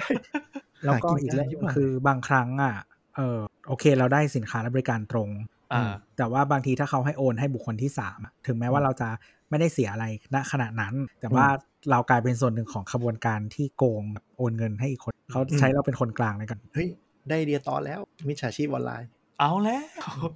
ชี้ช่องชี้ช่องเฮ้ยอันนี้อันนี้ได้อยู่ได้อยู่เดี๋ยวไว้คุยแล้วล่ะอ่าอันเอนี้อแต่อันนี้พูดแววตาเคนดูเป็นประกายนะครับดังนั้นเดี๋ยวอีพีหน้าอาจจะได้จัดเลยก่อนก่อนที่มันจะเบื่อลืมขี้เกียจคิดกันแล้วดีกว่าอ๋อก่อนที่เอ้จะยไม่เข้าไม่แต่เท่านี้ตะกี้พูดถึง wallet ที่เรื่องตัดเงินอัตโนมัติอะนึกถึงได้อย่างหนึ่งว่าในยุคพร้อมเพย์อย่างเงี้ยอืมแนะนำว่าบัญชีที่คุณไปผูกเยอะๆไม่ว่าจะเป็นผูกตัดค่าน้ำค่าไฟบ้างค่าโทรบ้างหรืออะไรเงี้ย แนะนำว่าเป็นบัญชีที่เงินไม่ต้องเยอะ แล้วคุณก็ไปเปิดบัญชีส่วนใหญ่หลายแบงก์เดี๋ยวนี้จะมีบัญชีออนไลน์ดอกเบี้ยสูง ก็ไปเปิดซะ แล้วก็โอนข้ามไปข้ามมาหากันได้อ่าคือบัญชีที่คุณผูก direct debit กับ wallet อะไรเงี้ยก็พยายามเลี่ยงอย่าเป็นบัญชีหลักก็ดี บางคนแบบมีเงิน 3 4 แสนที่เป็นเงินเก็บ ก็มามาใช้ร่วมกับบัญชีจ่ายทั่วไปอะเวลาโดนดูทีมันไปหมดเลยนะ เวลาไหลมันไหลเร็ว เออหลายเรื่องจคือริงกว่าจะเช็คโนติได้เสร็จเนี่ยตังค์แม่งหลุดแล้วๆใช่เพราะฉะนั้นบัญชีที่คุณผูก direct debit พวกนี้หรือว่าเอาไว้เติมเงินอะไรพวกเนี้ยที่ผูกกันนะพยายามเป็นบัญชีที่แบบอาจจะหมุนเงินไว้ต่ำกว่าห้าพันอะไรอย่างเงี้ยอืมแปะๆไว้เฉยคือเรามองว่ามันเป็นมันเป็นตังค์ที่เหมือนอ่าหักรายเดือนใช่ไหมเราก็หยอดอืมตังค์เข้ามาให้มันพอดีหรือว่าเกินหน่อยหนึงๆอะไรอย่างงี้แล้วบัญชีเงินเก็บก็ถ้าเป็นถ้าต่างแบงก์เลยก็ได้เพราะเดี๋ยวนี้มันพร้อมเพย์มันง่ายมันสะดวกอืม ไม่เสียค่าธรรมเนียมแล้ว แล้วก็ไปเก็บที่แบบดอกเบี้ยสูงหน่อย เพราะเดี๋ยวนี้มันมีบัญชีออมทรัพย์ไร้สมุดที่ดอกเบี้ยสูงไม่ต่างกับฝากประจำเลย มันเปิดง่ายด้วยเพราะว่าถ้าเรามีบัญชีต้นแล้วอะบัญชีแรกแล้วปุ๊บเราเปิดอีกหลายบัญชีก็ได้ ก็คือเดินไม่ต้องไปทำเอกสารไม่ต้องไปแบ่งอย่างนี้เนาะดอกได้เกินหนึ่งเปอร์เซ็นต์น่ะดีกว่าฝากประจำอะอืมบางทีดีกว่าฝากประแต่มันจะมีวงเงินอยู่ไม่เกินแสนไม่เกินสามแสนเกินล้านแล้วแล้วแต่แต่แบงค์แต่ละที่บางที่ก็ต้องใช่แบบใช่ไม่เกินล้าน หรือบางที่ก็มันจะเป็นช่วงอย่างเช่นแบบเกินหนึ่งหมื่นถึงจะคิดดอกเบี้ยเท่านี้หรืออะไร ในช่วงประมาณภาคครึ่งปีของธนาคารใช่ไหมก็จะมีคนอืมไปโพสต์ใส่โซเชียลบ่อยๆ โอ้ ได้ดอกเท่านี้ตั้งใช่97 สตางค์อะไรเงี้ยครับใช่ใช่ใช่อวดกันรวยซึ่งมันดีแล้วอะไรอย่างเงี้ยแต่มันดีไง เพราะว่าบัญชีออมทรัพย์เดี๋ยวนี้มันก็จ่ายอยู่เท่าไหร่สลึงหนึ่งหรือบางอันก็ 0.1 0.10%แล้วนะ ต้องดูบัญชีก็แล้วแต่ก็อย่าไปดองใน wallet เยอะ เพราะว่า wallet บ้านเราไม่จ่ายดอกไม่เบี้ยได้ดอกเบี้ยนะครับก็รอต่อไปเมื่อไหร่จะเป็นแบบว่า Alipay WeChat Pay อะไรซื้อทองเพราะว่า ซื้อทองมันอะไรได้ มันต้องมี wallet บางอันไปแทงตรงนั้นได้อะแล้วมันจะบูมมันต้องถูกกฎหมายก่อนสิ wallet พวกนี้อาจจะยังหาทางอยู่ไง ไม่ต้องเป็นหวยไง อาจจะลอตเตอรี่อย่างเงี้ยลอตเตอรี่ออนไลน์สล็อตใน wallet ได้ไม่ไม่ได้เป็นเงินพนันนะครับ เพราะเราใช้คอยของเราในการพนันอะไรอย่างเงี้ยอ๋อคุณคุณคุณคุณคุณคุณแต่คุณสามารถเอาเงินบาทไปซื้อของแล้วได้เป็นคอยกลับมาหรือเปล่า หรือเปล่าแต่ตอนนี้ยังไม่มีนะครับ ยังไม่มีแบบใส่คอยเข้าไป ยังมีแบบกดเพื่อปั่นเอาคอยออกมาได้อืมกดแทบตายได้ 0.1 คอยแล้วก็เดี๋ยววันนี้เราจะมีโปรแบบว่าออกเลขแล้วเอาคอยตรงหรือเปล่า ticket แจกโบนัสแจกโบนัสพูดไปเฉยๆเดี๋ยวเรามาดูอีกที ถ้า TechJock ยังอยู่อีก 3 ปี เราอาจจะได้อัปเดตกันอีกที ตอนนั้นเราอาจจะอาจจะโอนเงินผ่านการกระพริบตา หรือจับมือกันก็ได้ใครจะไปรู้อ๋อตอนนั้นอาจจะมีไอ้นี่ไงอะไรวะไม่ตอนนี้เขาก็ส่งแบบโอนเงินใน Message อะไร work ปะไม่เห็นคนใช้เลย อันไหนไลน์หรอเออ ไม่เคยลองเขาโฆษณาซะใหญ่โตเออคือเราคือมันเราไม่เห็นรอบตัว BK แต่ถ้ามันมาจาก Facebook เนี่ยเคยเห็น เออ มันอืมมาจาก Venmo ที่เมืองนอกที่เป็นแอปอืมแต่มันให้ใช้ฟรี แล้วก็ตอนหลังก็มี iMessage ที่โอนได้ แต่ว่าเมืองไทยมันไม่คือเผื่อใครเผื่อใครไม่รู้อเมริกาเนี่ยระบบแบงก์โดน disrupt ด้วย Venmo ก็คือเขาใช้งานเหมือนพร้อมเพย์เราแหละพูดง่ายๆก็คือแบบแต่อแบมันง่ายกว่านะเออมันแชทแชทกดได้เท่าไหร่อยากได้ก็กดผ่านแชทเลยจบเมื่อไหร่เราจะมีวันนั้น ก็ไลน์ BK ไง แต่ทุกคนต้องมีบัญชีมันไง แต่ Venmo มันผูกได้กับแบงก์ที่เป็น partner ใช่ก็มันส่งได้ไปทุกเลยเวลาดูซีรีส์เนี่ยนะเพมี by Venmo เลยแล้วคนอเมริกาเขาจะภูมิใจมากใน Venmo อะในขณะที่มึงมาดูบ้านเราโอ้ยกูใช้พร้อมเพย์สะดวกโอนจ่ายบินจ่ายอะไรได้หมดด้วยไม่ต้องมือเหมือนมึงก็รัฐบาลเราทำนะจริงๆไม่อยากบอกเขาว่าท่านผลงานรัฐบาลที่เป็นผลงานชาติได้ไหมก็เป็นหน่วยงานหน่วยงานรัฐหน่วยงานหนึ่งเออไม่แบงค์ชาติเราค่อนข้างโอเค ไม่ไม่ถ้าเป็นหรอกคือคือถ้าพอเป็น regulator ทำอะหรือว่าเป็นอืมมันมันมีคนกลางเป็นเจ้าภาพ มันไม่มีคนคิดเงิน แล้วมันทำให้ทุกคนเข้าถึงได้แล้ว regulator หลังที่จัดตั้งหลังๆเราเราว่าค่อนข้างคือเหมือนว่างี้ regulator ที่เกี่ยวข้องกับภาคเอกชนที่มีการแข่งขันน่ะมันจะค่อนข้างแบบมีจุดที่จุดร่วม จุดร่วมที่ที่มองให้เห็นความสะดวกสบาย แล้วก็ regulator ก็จะมีบาร์ที่กูต้องทำประมาณเนี้ยไม่ไม่แย่ไปกว่านี้ไม่โดน ไม่ไม่ไม่ทำให้ใครได้เปรียบมากกว่านี้แต่ถ้าเป็น regulator industry ที่มันไม่มีการแข่งขัน หรือมีการเอื้อประโยชน์มันก็จะลองมา regulate wallet ผูกขาดหรือเปล่าการรับเจ้าเดียวแล้วก็ไม่รับแต่ก็ไปจ่ายได้ทั้งหลังก็คือแบบคุณมี market share ของตลาด CVS แล้วก็ซูเปอร์มาร์เก็ตอะเกินกึ่งหนึ่งของ ประเทศแล้วอืมแล้วคุณยังรับ wallet เจ้าเดียวอีกผูกขาดหรือเปล่าครับอ๋อไม่ผูกขาดเนาะเพราะมี market share 70%ยังไม่ผูกขาดเขามี market share 70%ในหมู่ของร้านค้าใหม่ แต่ถ้านับการค้าขายทั่วไปทั้งระบบก็ยังไม่ได้สูง ไม่สูงเฮียอะไรมาเหมือนพับมีนิดเดียว เขาบอกไปดูววัอลลุ่มอีกไปดูวอลลุ่มอีกไม่ใช่จำนวนล้านไปดูวอลลุ่มโอ้ไม่ผูกขาดและสำหรับวันนี้ก็ถ้าใครอมียู่ก็พูดหาเรื่องเนาะเหมือนอยากท้าจะพูดทายที่เขาออกสเตทเมนต์ฮะพูดถึงเอ่อเซเว่นแอนด์ไอโฮดดิ้งนะครับสังเกตดีๆนะครับคุณปรัชญานั่งเงียบเลยนะครับ